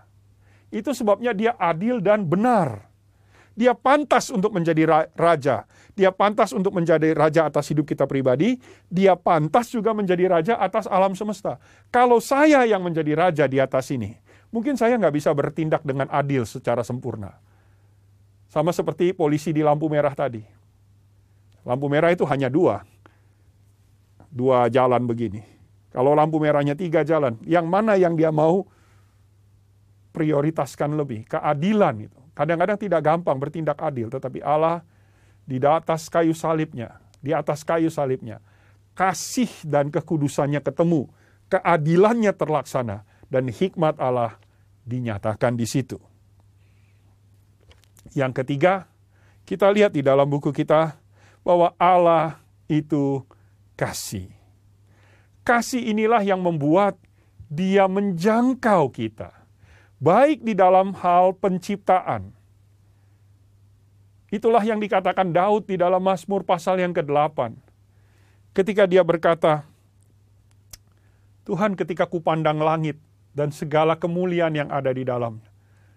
Aku heran, kenapa engkau sebetulnya tidak membutuhkan aku. Namun engkau menciptakan aku dan memberikan penghormatan yang begitu tinggi Engkau mau mendengarkan pendapatku, engkau mau mendengarkan isi hatiku. Daud tercengang melihat kasih yang begitu rupa. Apalagi di dalam perjanjian baru, ketika manusia yang sudah ditawarkan kasih, ditawarkan persahabatan dengan Allah, memberontak kepada Allah, harusnya Allah bilang, ya sudah. Kalau kamu nggak mau seperti itu, nggak mau nggak mau terima penawaranku, toh aku juga nggak rugi, aku tidak rugi tapi manusia yang memberontak itu Allah mengejar. Allah turun dan mencari mereka di tempat mereka, di jurang dosa mereka. Dan Allah menebus kita dengan nyawanya sendiri, nyawa anaknya, darahnya. Dan membeli kita kembali. Maka itu adalah kasih. Itu sebabnya Alkitab tidak berkata Allah memiliki kasih. God does not have love, He is love. Allah tidak punya kasih, Allah adalah kasih. Itulah esensi dia. Kenapa esensi? It's just because the kind of God that He is. Karena Allah seperti itu. Karena pribadinya seperti itu. Jadi di dalam pembahasan mengenai sifat Allah, sobat kom yang dikasih Tuhan Yesus, kita melihat ada sifat-sifat non-moral yang diakibatkan karena sifat dia sebagai roh, Allah adalah roh, Allah itu hidup, dan Allah itu kekal. Dan ada sifat-sifat moral yang diakibatkan karena kepribadian dia. Jadi bagaimana cara dia bertindak, bagaimana cara dia menjalankan perannya. Allah itu raja, Allah itu hakim yang adil, dan Allah itu adalah juru selamat kita yang menyatakan dirinya di dalam karya penebusannya. Sahabat kom yang terkasih, sampai di sini pembahasan kita untuk sesi ini. Kita akan melanjutkan sesi 130.1 mengenal Allah yang benar di dalam pertemuan yang berikutnya. Tuhan Yesus memberkati kita semua.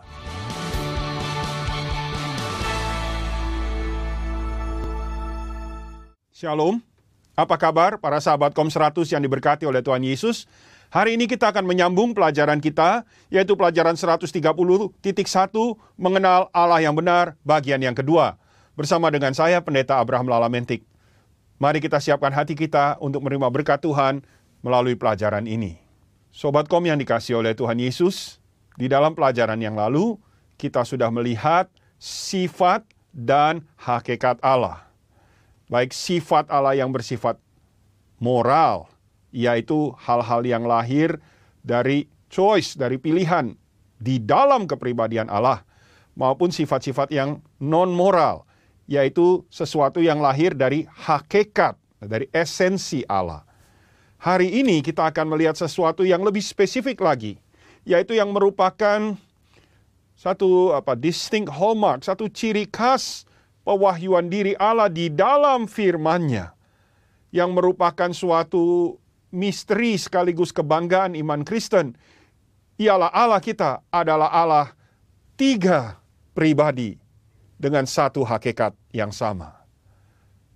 Allah di dalam tiga pribadi, di dalam satu hakikat. Allah Tritunggal, Bapa, Putra, dan Roh Kudus. Kata Tritunggal memang tidak tercatat di dalam Alkitab secara harafiah, namun konsepnya begitu mengalir, begitu terjalin erat di dalam naratif-naratif banyak kisah di dalam firman Tuhan sehingga ini merupakan sesuatu konsep yang obvious ya, satu konsep yang jelas yang tidak bisa disangkal. Meskipun kata Tritunggal tidak pernah dipakai di Alkitab, bahkan di dalam sejarah gereja kita melihat Tertulian dari Kartago, ya, Bapak gereja abad yang kedua. Dialah yang pertama kali menggunakan konsep atau menggunakan kata trinitas di dalam uh, karya teologinya. Tetapi sekali lagi kita melihat bahwa konsep tiga pribadi Allah di dalam satu hakikat adalah sesuatu yang mengalir dari pewahyuan Allah kepada bangsa Yahudi, kemudian diperjelas di dalam kehadiran Tuhan Yesus Kristus dan di dalam pelayanan gereja oleh pengurapan Roh Kudus, maka adalah patut bagi kita untuk mengerti sedikit mengenai misteri yang sangat mulia ini. Pewahyuan mengenai konsep Tritunggal ini dimulai bahkan di dalam ayat pertama di dalam firman Tuhan. Di dalam kejadian pertama, pasal pertama ayat yang pertama, kejadian satu ayat satu. Dikatakan Bereshit bara Elohim Ve'etcha shamaim, ve'etcha aretz. Allah menciptakan, Elohim menciptakan langit dan bumi. Kata Elohim ini sesuatu yang menarik karena Elohim di dalam struktur bahasa Ibrani mengenai uh, kata benda jamak atau kata benda tunggal itu adalah sesuatu yang uh, bersifat anomali, kejanggalan. El adalah kata mengenai Allah, God. Ya. Secara umum, ya, El, ya, God. Berarti yang kuat, the strong one. Kalau Anda uh, penggemar Star Wars, maka konsep mengenai the force itu kira-kira konsep yang paling mengena mengenai konsep kata El di dalam pengertian Semitik di Timur Tengah ini. Ya. Di dalam bahasa Mandarin diterjemahkan Shen. Shen bisa berarti dewa atau sesuatu yang berkuasa untuk sesuatu area. Dewa-dewa di dalam konsep politeisme, ya, di dalam bentuk jamaknya di dalam bahasa Ibrani, itu disebut Elilim. Gods diterjemahkan di dalam bahasa Inggris dengan G huruf kecil. G-O-D-S, gods, dewa-dewa. Di dalam bahasa Indonesia, Elilim diterjemahkan sebagai ilah-ilah. Ilah. Ya. Bahasa Indonesia di dalam Alkitab LAI menggunakan baik kata kadang-kadang menerjemahkan itu sebagai ilah-ilah atau juga diterjemahkan sebagai dewa-dewa atau diterjemahkan juga sebagai berhala. Secara spesifik berhala kekejian. Itu Elilim. Jadi El itu tunggal, Elilim itu jamak, gods, ya, ilah-ilah, berhala-berhala kecil. Tapi Elohim ini menarik. Karena Elohim berbicara mengenai sesuatu yang tunggal dan jamak sekaligus. Tunggal dan jamak sekaligus. Bagaimana bisa begitu? Sahabat yang dikasih oleh Tuhan Yesus, di dalam pembukaan syahadat agama Yahudi yang diambil dari ulangan 6 ayat 4. Dengarlah Israel, Tuhan Allahmu, Tuhan itu Esa. Shema Israel, Adonai Eloheinu, Adonai Echad. Di dalam bahasa Ibrani, kata satu ternyata ada dua. Satu ada dua. Yang pertama dipakai kata Yahad. Yahad berbicara mengenai satu secara matematis. Empat dikurangi tiga, sisanya berapa? Satu. Itu Yahad. 9 kali 1 sama dengan 9. Satunya berapa? Bahasa Ibrani-nya sebutnya apa? Yahad. Tapi Yahad tidak pernah dipakai untuk Tuhan. Tuhan disebut Ehad. Ehad itu berbicara mengenai satu yang compound atau satu yang majemuk atau satu yang bersifat kesatuan. Ada beberapa unsur yang membuat itu satu. Nah, karena di dalam bahasa Indonesia kita tidak menggunakan classifier atau kata pengguna, eh, kata penunjuk yang menjelaskan sifat, kita hanya bilang satu rumah, satu mobil, satu gedung, satu pesawat. Tetapi di dalam banyak bahasa lain, bahasa Ibrani, bahasa Inggris, ada classifier. Maka kita melihat contoh bagaimana sesuatu sebenarnya dia itu jamak atau tunggal. Kita ambil contoh begini di dalam bahasa Inggris saja. Ada benda yang kita sebut gunting. Gunting ini bagaimana kita sebut di dalam bahasa Inggris? One pair of scissors. One pair. Kenapa dia disebut one pair? Ada dua apa ada satu ini? Kelihatannya unsurnya ada dua. Ada satu sebelah sini, ada satu sebelah sini. Tapi kalau mereka tidak disatukan dan diikat dengan baut di sini dan dia menjadi satu produk yang namanya satu gunting. Satu atau dua. One pair of scissors. Ada lagi satu objek sehari-hari yang biasa kita lihat dan mungkin banyak dari antara kita yang pakai kacamata. Satu kacamata. One pair of glasses atau one pair of spectacles. Satu atau dua. Kita melihat ada kaca sebelah kiri, ada kaca sebelah kanan, ada tungkai sebelah kiri, ada tungkai sebelah kanan. Apakah ini dua? Apakah ini satu? ada dua unsur di dalamnya. Tetapi ini harus disatukan sehingga membentuk satu produk. One pair of glasses. Sesuatu yang lebih jelas lagi yang uh, hampir setiap hari Anda pakai terutama laki-laki, perempuan juga banyak, yaitu celana yang kita pakai ini. Di dalam bahasa Inggris dikatakan satu celana, one pair of trousers A pair of trousers, a pair of pants. Kenapa dia disebut one pair? Apakah ada dua? Apakah ada satu? Kelihatannya unsurnya ada dua. Kaki sebelah kiri, kaki sebelah kanan. Tetapi ketika dua ini disatukan, barulah itu jadi satu celana. One pair. Nah sekarang di sini perbedaannya. Ketika bahasa Indonesia menjelaskan ini, ini kebetulan sepatu saya, kita sebut ini sepasang sepatu. Kenapa? Apakah ini dua benda? Apakah satu benda? Is this a two object thing or a one object thing? Ya. Kalau ini, apakah ini sepatu? Kalau saya beli sepatu ini, sahabat kom yang dikasih Tuhan Yesus, saya beli um, sepatu ini seharga 500 ribu misalnya. Kemudian sesuatu terjadi kepada yang sebelah kanan, sehingga dia rusak.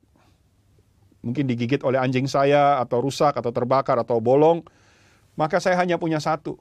Kemudian saya akan nawarkan ini kepada teman saya. Mau nggak beli sepatu ini? 250 ribu. Dua atau satu? A pair of shoes. Ketika satu hilang, maka fungsi shoes akan hilang. Ini yang diartikan di, uh, oleh orang-orang Ibrani sebagai satu majemuk, compound one, compound unity. Itu sebabnya mereka menggunakan kata ehad. Dan contoh daripada ketritunggalan yang luar biasa. Mungkin orang banyak berusaha menjelaskan dengan menggunakan sinar matahari. Matahari ada tiga pernyataan, yaitu uh, sinar atau terang matahari. Kemudian matahari sebagai objek, sebagai planet. Ya, ada planet yang namanya matahari kita ini. Dan matahari juga dikenal karena panasnya. Ada yang berkata Tritunggal seperti air, ada tiga bentuk, padat, gas, dan cair. Semua penjelasan ini kurang bisa diterima. Saya secara pribadi kurang bisa eh, menerima karena mereka menggambarkan suatu objek yang mati karena ketritunggalan sebetulnya menggambarkan suatu hubungan yang ada di dalam mereka. Lebih penting daripada sifat objek itu sendiri. Sama seperti sepatu ini, ini dua ini adalah satu. Ini bukan dua objek, ini satu objek. Ini satu sepatu. Ini hanya bisa disebut sepatu kalau dua-dua ini ada. Itulah sebabnya Tuhan Yesus berkata di dalam Yohanes pasal yang ke-17 ayat yang ke-22 dan 23. Yohanes pasal yang ke-17 ayat yang ke-22 dan 23. Ini perkataan Tuhan kita Yesus Kristus. Dan aku telah memberikan kepada mereka kemuliaan yang engkau berikan kepadaku, supaya mereka menjadi satu, sama seperti kita adalah satu. Ini yang pertama. Mereka menjadi satu. Seperti kita adalah satu. Di dalam kejadian 1 ayat 26 berkata, marilah kita menciptakan manusia menurut gambar dan rupa kita. Dengan jelas firman Tuhan berkata, marilah kita. Ada suatu diskusi internal di dalam ketritunggalan yang menunjukkan pribadi yang multiple. Kalau Allah hanya satu pribadi, dia tidak harus berkata kepada dirinya sendiri dan dia tidak perlu menggunakan kata kita let us. Orang-orang Yahudi terus-menerus menggumuli akan ayat ini karena mereka belum bisa memberikan jawaban yang memuaskan selain daripada doktrin Tritunggal. Banyak dari antara yang mereka mengajarkan bahwa ini Allah berbicara kepada malaikat-malaikatnya. Tetapi satu hal kita tahu, bahwa manusia tidak diciptakan menurut gambar dan rupa malaikat. Manusia diciptakan menurut gambar dan rupa Allah sendiri. Oleh sebab itu, kita melihat bahwa penciptaan manusia belum bisa disebut sempurna sampai Adam dan Hawa dipisahkan dan kemudian disatukan kembali. Ketika pribadinya menjadi distinct. Karena pada waktu Allah menciptakan manusia dan Adam berarti manusia. Adam artinya manusia. Allah menciptakan Adam, artinya Allah menciptakan manusia. Manusia tidak bisa menjadi segambar dan serupa dengan Allah sebelum mereka mengerti unity in diversity. Kesatuan di dalam perbedaan. Ketika Hawa ditarik keluar dari Adam dan kedua keduanya kemudian dipersatukan Allah kembali sehingga mereka berdua menjadi satu. Itulah sebabnya contoh yang paling mendekati atau paling menjelaskan di dalam ketritunggalan ialah pernikahan itu sendiri. Ketika kedua manusia ini menjadi satu. Sama seperti Allah adalah satu. Allah Tritunggal tidak perlu menjadi satu karena kata menjadi berarti ada titik di mana mereka belum, kemudian mereka disatukan menjadi satu. Yesaya pasal yang ke-9 ayat yang kelima berkata namanya akan disebut penasehat ajaib Bapa yang kekal. Kalau Bapa itu kekal, maka anak itu kekal. Sobat kom yang dikasih Tuhan Yesus itu sesuatu yang logik. Misalnya saya mempunyai anak berusia 10 tahun, maka saya disebut Bapa selama 10 tahun itu. 15 tahun yang lalu saya belum Bapa. Saya bukan Bapa yang kekal. Kalau Bapa itu kekal berarti anak itu kekal. Dia coexist bersama-sama dengan Bapa di dalam kekekalan. Tiga pribadi di dalam satu hakikat. Hakikat ber, berarti kemarin kita sudah berbicara di dalam pelajaran sebelumnya mengenai unsur penyusun, bagaimana dia bertingkah laku, bagaimana nilai dan harganya. Di tangan saya ada sebuah apel, satu apel. Di dalam bahasa Inggris ada sebuah pepatah dan ini membantu saya untuk mengerti uh, konsep uh, mengenai di dalam. Kembali ke Yohanes 17 ayat yang ke-23. Aku di dalam mereka dan engkau di dalam aku supaya mereka menjadi sempurna, menjadi satu. Kembali lagi garis bawahi kata menjadi. Allah adalah satu. Kita Yesus berdoa supaya kita menjadi satu, supaya kita mencerminkan gambar dan sifat Allah itu sendiri. Agar dunia tahu bahwa engkau yang telah mengutus aku dan bahwa engkau telah mengasihi mereka sama seperti engkau mengasihi aku. Dan mereka menjadi satu dan ikatan yang mengikat unity, ikatan yang mengikat kesatuan itu adalah kasih. Di dalam apel ini, di dalam pepatah bahasa Inggris berkata, anybody can count how many seeds there are in one apple. Only God can see how many apple in one seed. Semua orang bisa hitung berapa banyak biji di dalam satu apel. Saya bisa buka apel ini, saya akan potong. Saya akan bisa melihat ada berapa biji di dalamnya.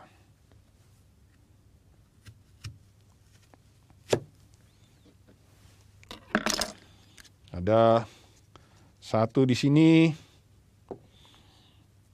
Ada satu lagi di sini. Ada kurang lebih empat atau lima. Semua orang bisa menghitung ada berapa banyak biji di dalam satu apel. Satu, dua, tiga, empat. Tapi siapa yang bisa melihat ada berapa banyak apel di dalam satu biji ini? Apakah sobat kom percaya bahwa di dalam benih ini ada satu ada apel? Berapa apel? Kalau di rumah saya kebetulan ada kebun, ada tanah kosong di depan rumah saya dan saya perlu hobi, maka saya akan gali tanah, saya siapkan pupuk, Saya taruh biji ini yang kecil. Mungkin Sobat Kom nggak bisa melihat, tapi ini ada benih di tangan saya, di jari saya kecil. Saya masukkan ini, kemudian saya tutup, saya siram setiap pulang kerja. Dengan rajin saya kembangkan kebiasaan, maka setelah empat tahun mungkin saya memiliki satu pohon. Dan ketika pohon itu berbuah, saya akan memetik buah jeruk. Amin, sobat kom yang dikasih Tuhan Yesus. Tentu tidak. Saya akan memetik buah yang sama. Apakah satu pohon satu apel? Oh tidak. Saya mengharapkan di dalam satu pohon ada banyak apel. Kemudian saya bisa mengulangi eksperimen itu dari apel yang saya petik dari pohon yang tumbuh di depan kebun saya. Berdasarkan satu benih ini, saya buka lagi apelnya. Saya bisa menemukan apel seperti ini lagi dengan benih yang sama. Itu sebabnya saya baru mengerti, hanya Tuhan yang bisa melihat ada berapa banyak apel di dalam benih ini? Jawabannya, apakah bisa tidak terhingga? Sure, you betcha. Ini tidak terhingga. Anda bisa ulangi pengalaman itu berulang-ulang-ulang kali. Selama ini benih apel, dia tidak akan terjadi mutasi apa-apa. Itu sebabnya pada waktu kita melihat satu apel, ada berapa apel di dalamnya? Satu, tapi ada banyak apel yang ada di dalamnya.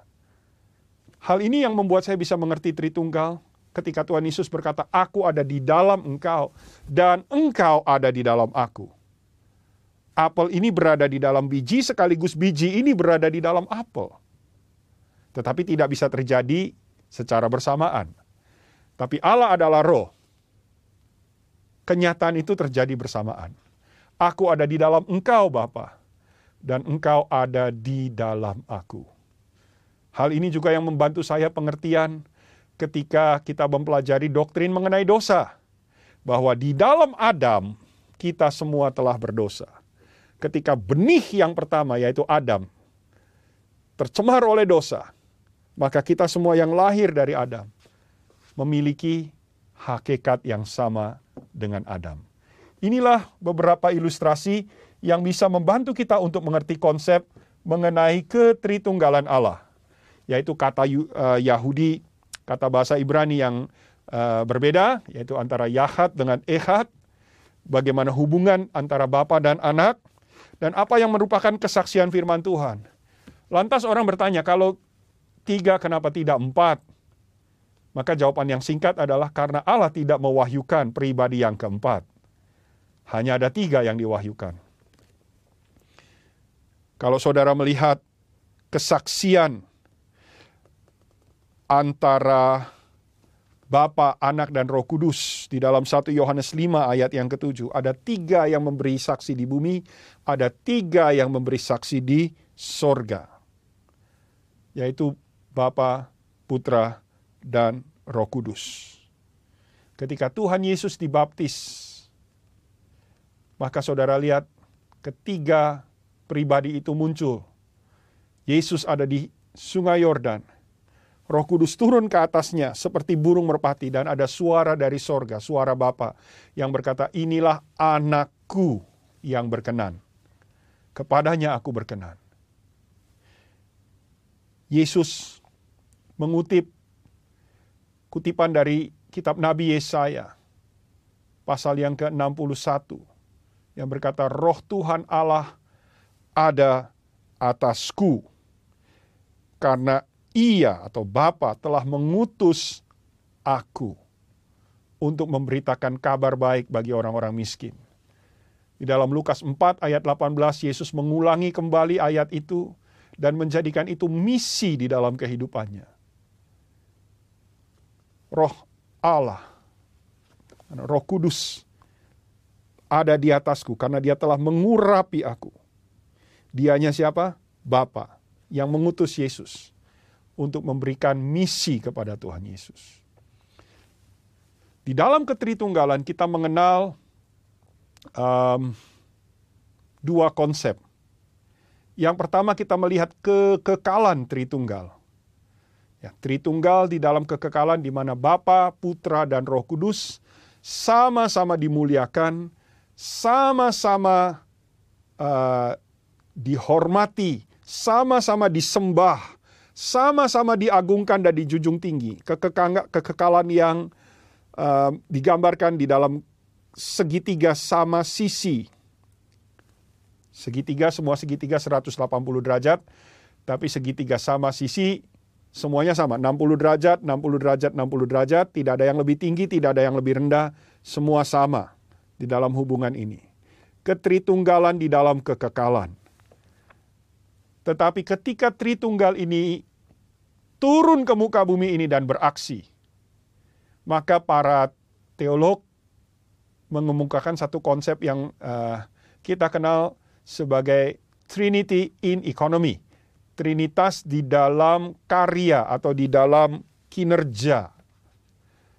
Di situ ada terjadi pergeseran sedikit, di mana Bapa diakui sebagai sumber, sedangkan Yesus sebagai yang menyatakan Bapa dan Roh Kudus yang menyatakan Yesus dan Bapa. Di dalam uh, Injil Tuhan Yesus pernah berkata demikian bahwa Bapa itu lebih besar daripada aku. Ketika orang berseru kepada dia, guru yang baik. Tuhan Yesus bertanya kepada mereka, mengapa engkau menyebut aku baik? Hanya ada satu yang baik, yaitu Bapa. Dia lebih besar daripada aku. Aku hanya datang dan menyatakan apa yang dia perintahkan untuk aku lakukan. Aku tidak mengatakan sesuatu dari diriku sendiri. Aku tidak mengatakan sesuatu dari kemauanku. Aku bahkan tidak mengerjakan sesuatu dari keinginanku sendiri. Semua yang aku lihat Bapa kerjakan, semua yang aku lihat Bapa ucapkan, itulah yang aku kerjakan dan yang aku ucapkan. Jadi dengan kata lain Tuhan Yesus dia mengosongkan dirinya. Kata Filipi 2 ayat yang ke-6. Ya, biarlah pikiran yang ada di dalam Kristus Yesus ini ada di dalam kamu semua dia memohon, Rasul Paulus memohon supaya kita mengadopsi pikiran Tuhan Yesus yang walaupun dalam rupa Allah tidak menganggap kesetaraan dengan Bapa itu sesuatu yang harus dipertahankan, tetapi mengosongkan dirinya dan mengambil rupa seorang hamba. Banyak orang yang hatinya belum dijamah oleh roh Allah. Banyak orang yang hatinya masih menentang kebenaran firman Tuhan ini. Mereka mengambil prinsip itu untuk membuktikan, tuh Yesus itu manusia biasa tahu, sebabnya dia menundukkan diri kepada Allah.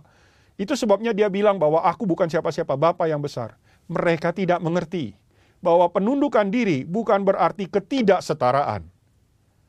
Sebagai orang Kristen, kita setara, kita semua senilai.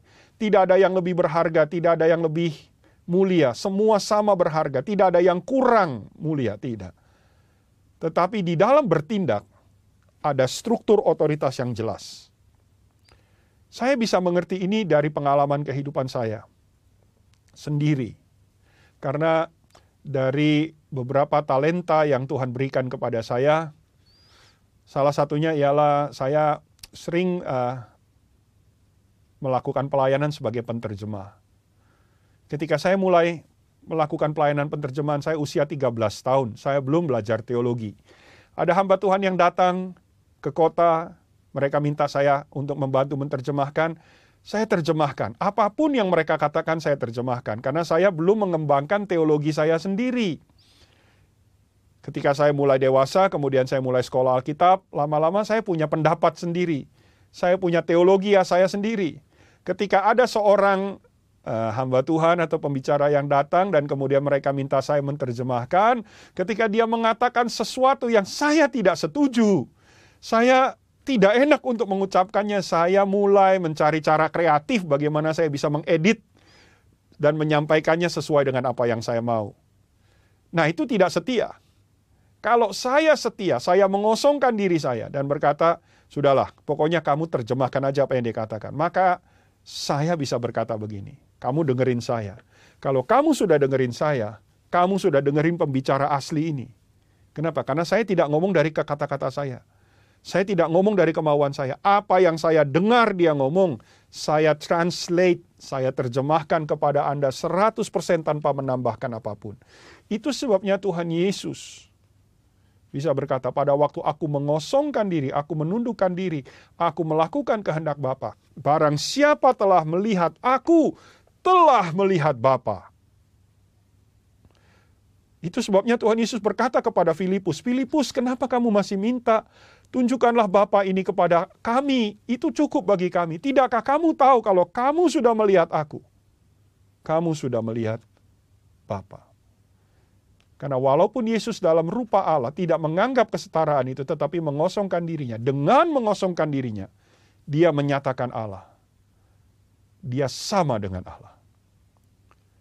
Ini Trinitas di dalam bertindak.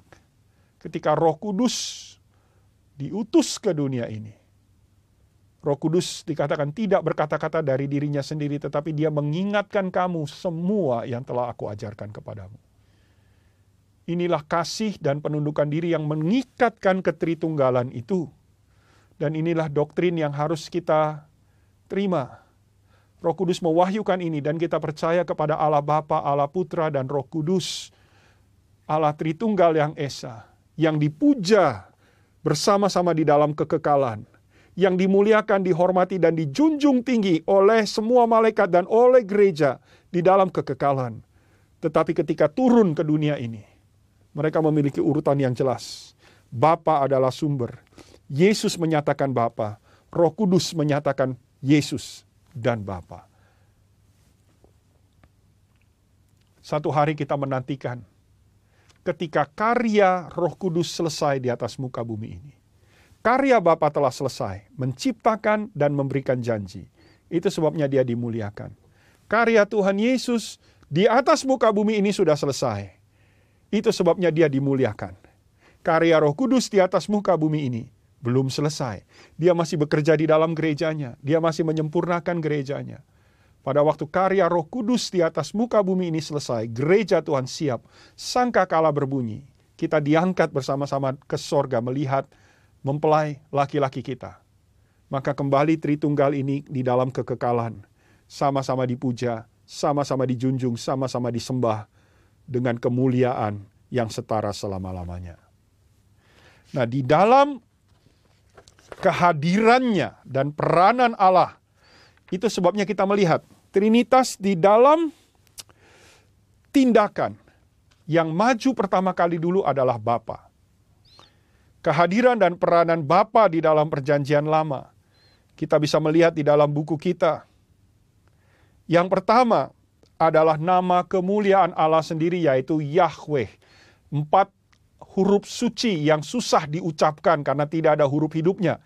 YHWH, tetragramaton di dalam bahasa Yunaninya, ya, empat huruf suci ya, yang ditambahkan huruf hidup supaya bisa disebut, disebut diucapkan menjadi Yahweh, yaitu aku. Ya, aku ada karena aku ada. The big I, satu-satunya I yang harusnya dapat huruf capital letter itu. Yang kita-kita ini I, I yang kecil ini. Yang kita ada karena I yang besar ini ada. Nama ini begitu suci di dalam uh, pemikiran orang Ibrani sehingga mereka tidak berani mengucapkan ini. Mereka tidak berani. Dan memang juga di dalam struktur pengucapan tidak bisa diucapkan karena tidak ada huruf hidupnya. Itu sebabnya setiap kali kata Yahweh dituliskan di dalam firman Tuhan, maka orang Israel mengucapkan satu substitusi di sini. Substitusinya adalah kata Adonai. Adonai ini juga menarik karena Adonai berbicara mengenai Lord. Ya, Lord, Tuan. Tapi tuannya itu begini, kalau Adon, Adon itu tuan. Kalau saya bekerja untuk seorang bos, maka saya akan panggil bos saya Adon. Ya, tuan, master, churen dalam bahasa uh, Mandarinnya. Tuan. Kalau saya berbicara tentang tuan saya kepada sobat-sobat kom, maka saya akan sebut dia Adoni. My master, my boss, Adoni. Tetapi kalau kita menggunakan kata Adonai, Berarti dia adalah tuan dari semua orang. Bukan hanya bos saya, tapi bos Anda juga. Bukan hanya bos Anda, tapi bos dia juga. Bukan hanya bos dia, tapi bos dari semua manusia. Itu namanya Adonai. Itulah yang kita sebut Tuhan. Ya. Musa mengemukakan prinsip ini supaya orang Israel tidak terlalu melanggar perintah yang ketiga itu jangan menyebut nama Tuhan Allahmu dengan sembarangan. Namanya yaitu YHWH jangan terlalu disebut. Ya, takutnya kita melanggar kekudusan nama itu. Selama berabad-abad praktek ini menjadi apa? tersolidifikasi sehingga orang Israel setiap kali melihat YHWH mereka membaca itu dengan Adonai. Ya, bahkan di dalam Shema yang tadi saya sebut, Shema Israel, Adonai Eloheinu, Adonai Echad. Sebetulnya itu Yahweh sebetulnya. Tapi setiap kali ada kata YHWH, langsung otomatis diterjemahkan Adonai. Dan Elohim. Itu yang uh, tadi kita sudah sebut, ya itu klasifiernya Tuhan itu. Dia El, tapi bukan sembarang El. Ya, bukan Elilim gods, tetapi dia Elohim. El yang Tritunggal. Nah, sama seperti nama seseorang mencerminkan sifatnya, maka tindakan Allah itu sering kali ya merupakan suatu sarana untuk pewahyuan namanya. Nama yang dikaitkan di dalam hubungannya dengan bangsa Israel bagaimana Allah menolong bangsa Israel dengan keperkasaannya. Ya. El Gibor, Allah yang perkasa. Allah adalah panji-panji kita setiap kali kita maju perang. Yang membuat musuh gemetar ketika melihat siapa yang menjadi pemimpin kita. Allah dikenal karena kasihnya. Kasih dinyatakan melalui persediaan, melalui kesembuhan yang dia lakukan, yang merupakan pancaran dari sifat dia. Di dalam Allah tidak ada kesakitan, tidak ada sakit penyakit. Itu sebabnya pada waktu dia hadir, ada Rafa di situ. Ya. Yahweh Rofe. Ya. Tapi karena kita uh, tidak bisa mengucapkan YHWH, ditambahkan itu. Ya. Yah Rofe. Dialah damai sejahtera kita yang memberikan kepada kita ketentraman pada saat kita disertai oleh Dia. Dia juga karena sifatnya tadi yang adil dan benar, maka tindakannya juga itu mengadili dan membawa kebenaran bagi semua orang. Ya. Tuhan adalah kebenaran kita. Jadi bukannya Tuhan ada di pihak kita atau Tuhan ada di pihak lawan kita. Seperti yang Yosua tanyakan kepada uh, penghulu malaikat Allah yang berjumpa dengan dia. Dia bilang tidak. Kamu yang harus ada di pihak kami. Kita yang harus ada di pihak Tuhan. Supaya kebenaran dia menjadi kebenaran kita. Dialah hakim kita dialah yang mengadili percekcokan, dan kalau kita salah, harus cepat kita bertobat, minta ampun, dan kembali ke pihaknya. Dan Tuhan menguduskan kita. Dia mau kita punya sifat-sifat seperti dia. Itu sebabnya dia mengajar kita supaya kita makin mengerti apa itu kekudusannya. Itulah bagaimana Bapa menyatakan dirinya di dalam sejarah bangsa Israel kehadiran dan peranan Allah di dalam perjanjian baru atau yang dikenal dengan kehadirannya di dalam pribadi Yesus Kristus. Anda bisa baca di dalam buku itu, saya akan memberikan ilustrasi seperti ini. Tadi di dalam pelajaran pertama kita sudah berbicara mengenai dimensi. Bagaimana dimensi itu uh, menunjukkan potensi. Ya, titik garis, bidang, dan ruang. Ada titik, ya, ada garis, ada bidang, dan ada ruang ini. Semakin tinggi dimensi, semakin besar potensi. Sekarang bagaimana Allah yang ada di dimensi yang keempat, ya, dimensi roh, dimensi yang mengatasi segala dimensi. Bagaimana kalau dia ingin berbicara kepada dimensi yang lebih rendah? Misalnya bagaimana Allah kalau kita sebut Allah ada di dalam tiga dimensi sebagai contoh. Sedangkan kita manusia fana ada di dalam dunia dimensi. Maka yang tiga dimensi ini harus mengosongkan dirinya. Dia harus mengosongkan dirinya. Ya.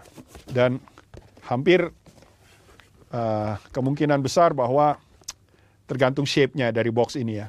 Pada waktu dia mengosongkan dirinya menjadi dua dimensi, ini bentuknya seperti salib. Ya. Bahwa di dalam pengosongan diri dan penghampaan inilah, Yesus membawa apa yang menjadi realita di sorga bisa dikenal oleh kita yang hidup di dalam realita yang sementara. Pada waktu dia menyembuhkan orang sakit, menunjukkan kepada kita bahwa di dalam kerajaan sorga tidak ada orang sakit pada waktu dia mencelikan orang buta, menunjukkan kepada kita bahwa di dalam kerajaan sorga tidak ada orang buta.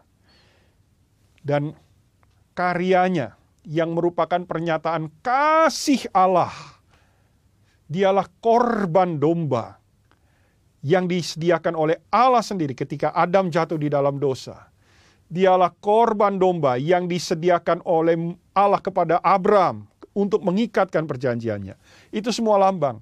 Yesus adalah penggenapan itu semua. Dan saudara bisa melihat dan nanti akan dilanjutkan di dalam pelajaran yang berikutnya yaitu bagaimana peranan Tuhan Yesus. Maka kita bisa melihat inilah pernyataan diri Allah. Dan juga di dalam zaman Roh Kudus atau disebut zaman anugerah atau juga disebut zaman gereja. Bagaimana dialah yang membuat apa yang tadinya dua dimensi ini kembali menjadi tiga dimensi. Karena dia yang mewahyukan kebenaran-kebenaran ini, sehingga mereka membuat satu gambaran yang konkret. Apa yang menjadi lembar-lembar di dalam halaman buku-buku teologi, buku-buku pengajaran, bahkan firman Tuhan sendiri. Mereka menjadi sesuatu pengalaman yang real. Sahabat Kom 100 yang dikasih Tuhan Yesus. Undangan yang terbesar yang Tuhan beri kepada manusia ialah di dalam buku kita ayat pembukaan. Come, mari datang, belajar mengenal aku. Marilah kita sungguh-sungguh belajar dan berusaha sungguh-sungguh untuk mengenal dia. Dibutuhkan seumur hidup. Tidak ada orang yang berkata, oh saya sudah belajar semua mengenai Tuhan. Gak ada yang ngomong begitu saudara. Yang ngomong begitu itu bohong. It takes a whole lifetime of commitment and dedication Perlu seumur hidup komitmen dan dedikasi untuk belajar firman Tuhan. Untuk berdoa, untuk mencari dia, dan untuk melihat bagaimana tangan Tuhan bekerja di dalam kehidupan kita sehari-hari. Untuk bisa mengenal dia dengan sungguh-sungguh. Dan pada waktu kita bisa mengenal dia, pada waktu kita mengenal dia, maka kita akan menjadi perpanjangan suara Tuhan di tengah-tengah dunia ini.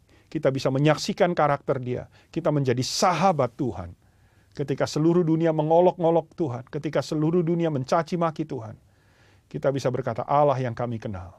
Bukan seperti itu. Dia Allah yang dahsyat, dia pencipta segala-galanya. Tapi juga dia mengasihi saya. Dia membuka dirinya di dalam pribadi Yesus Kristus. Supaya saya bisa memiliki hubungan dengan dia. Dan Anda pun bisa mengalami hal yang sama. Sahabat kom yang terkasih, intisari dari pelajaran kita hari ini adalah marilah kita berusaha sungguh-sungguh untuk mengenal dia. Komitmen seumur hidup untuk belajar. Meskipun kami telah berusaha untuk menurunkan semua doktrin-doktrin yang yang yang sulit ini di dalam bahasa yang sederhana, tapi pelajaran kom ini adalah suatu yang sangat kecil. Perjalanan kita di depan masih panjang. Marilah kita dengan sungguh-sungguh menerapkan apa yang kita pelajari ini di dalam kehidupan kita sehari-hari. Minta Tuhan campur tangan sehingga kita semakin hari mengenal Dia dengan semakin jelas. Sampai jumpa di dalam kelas yang berikutnya dan Tuhan Yesus memberkati kita semua.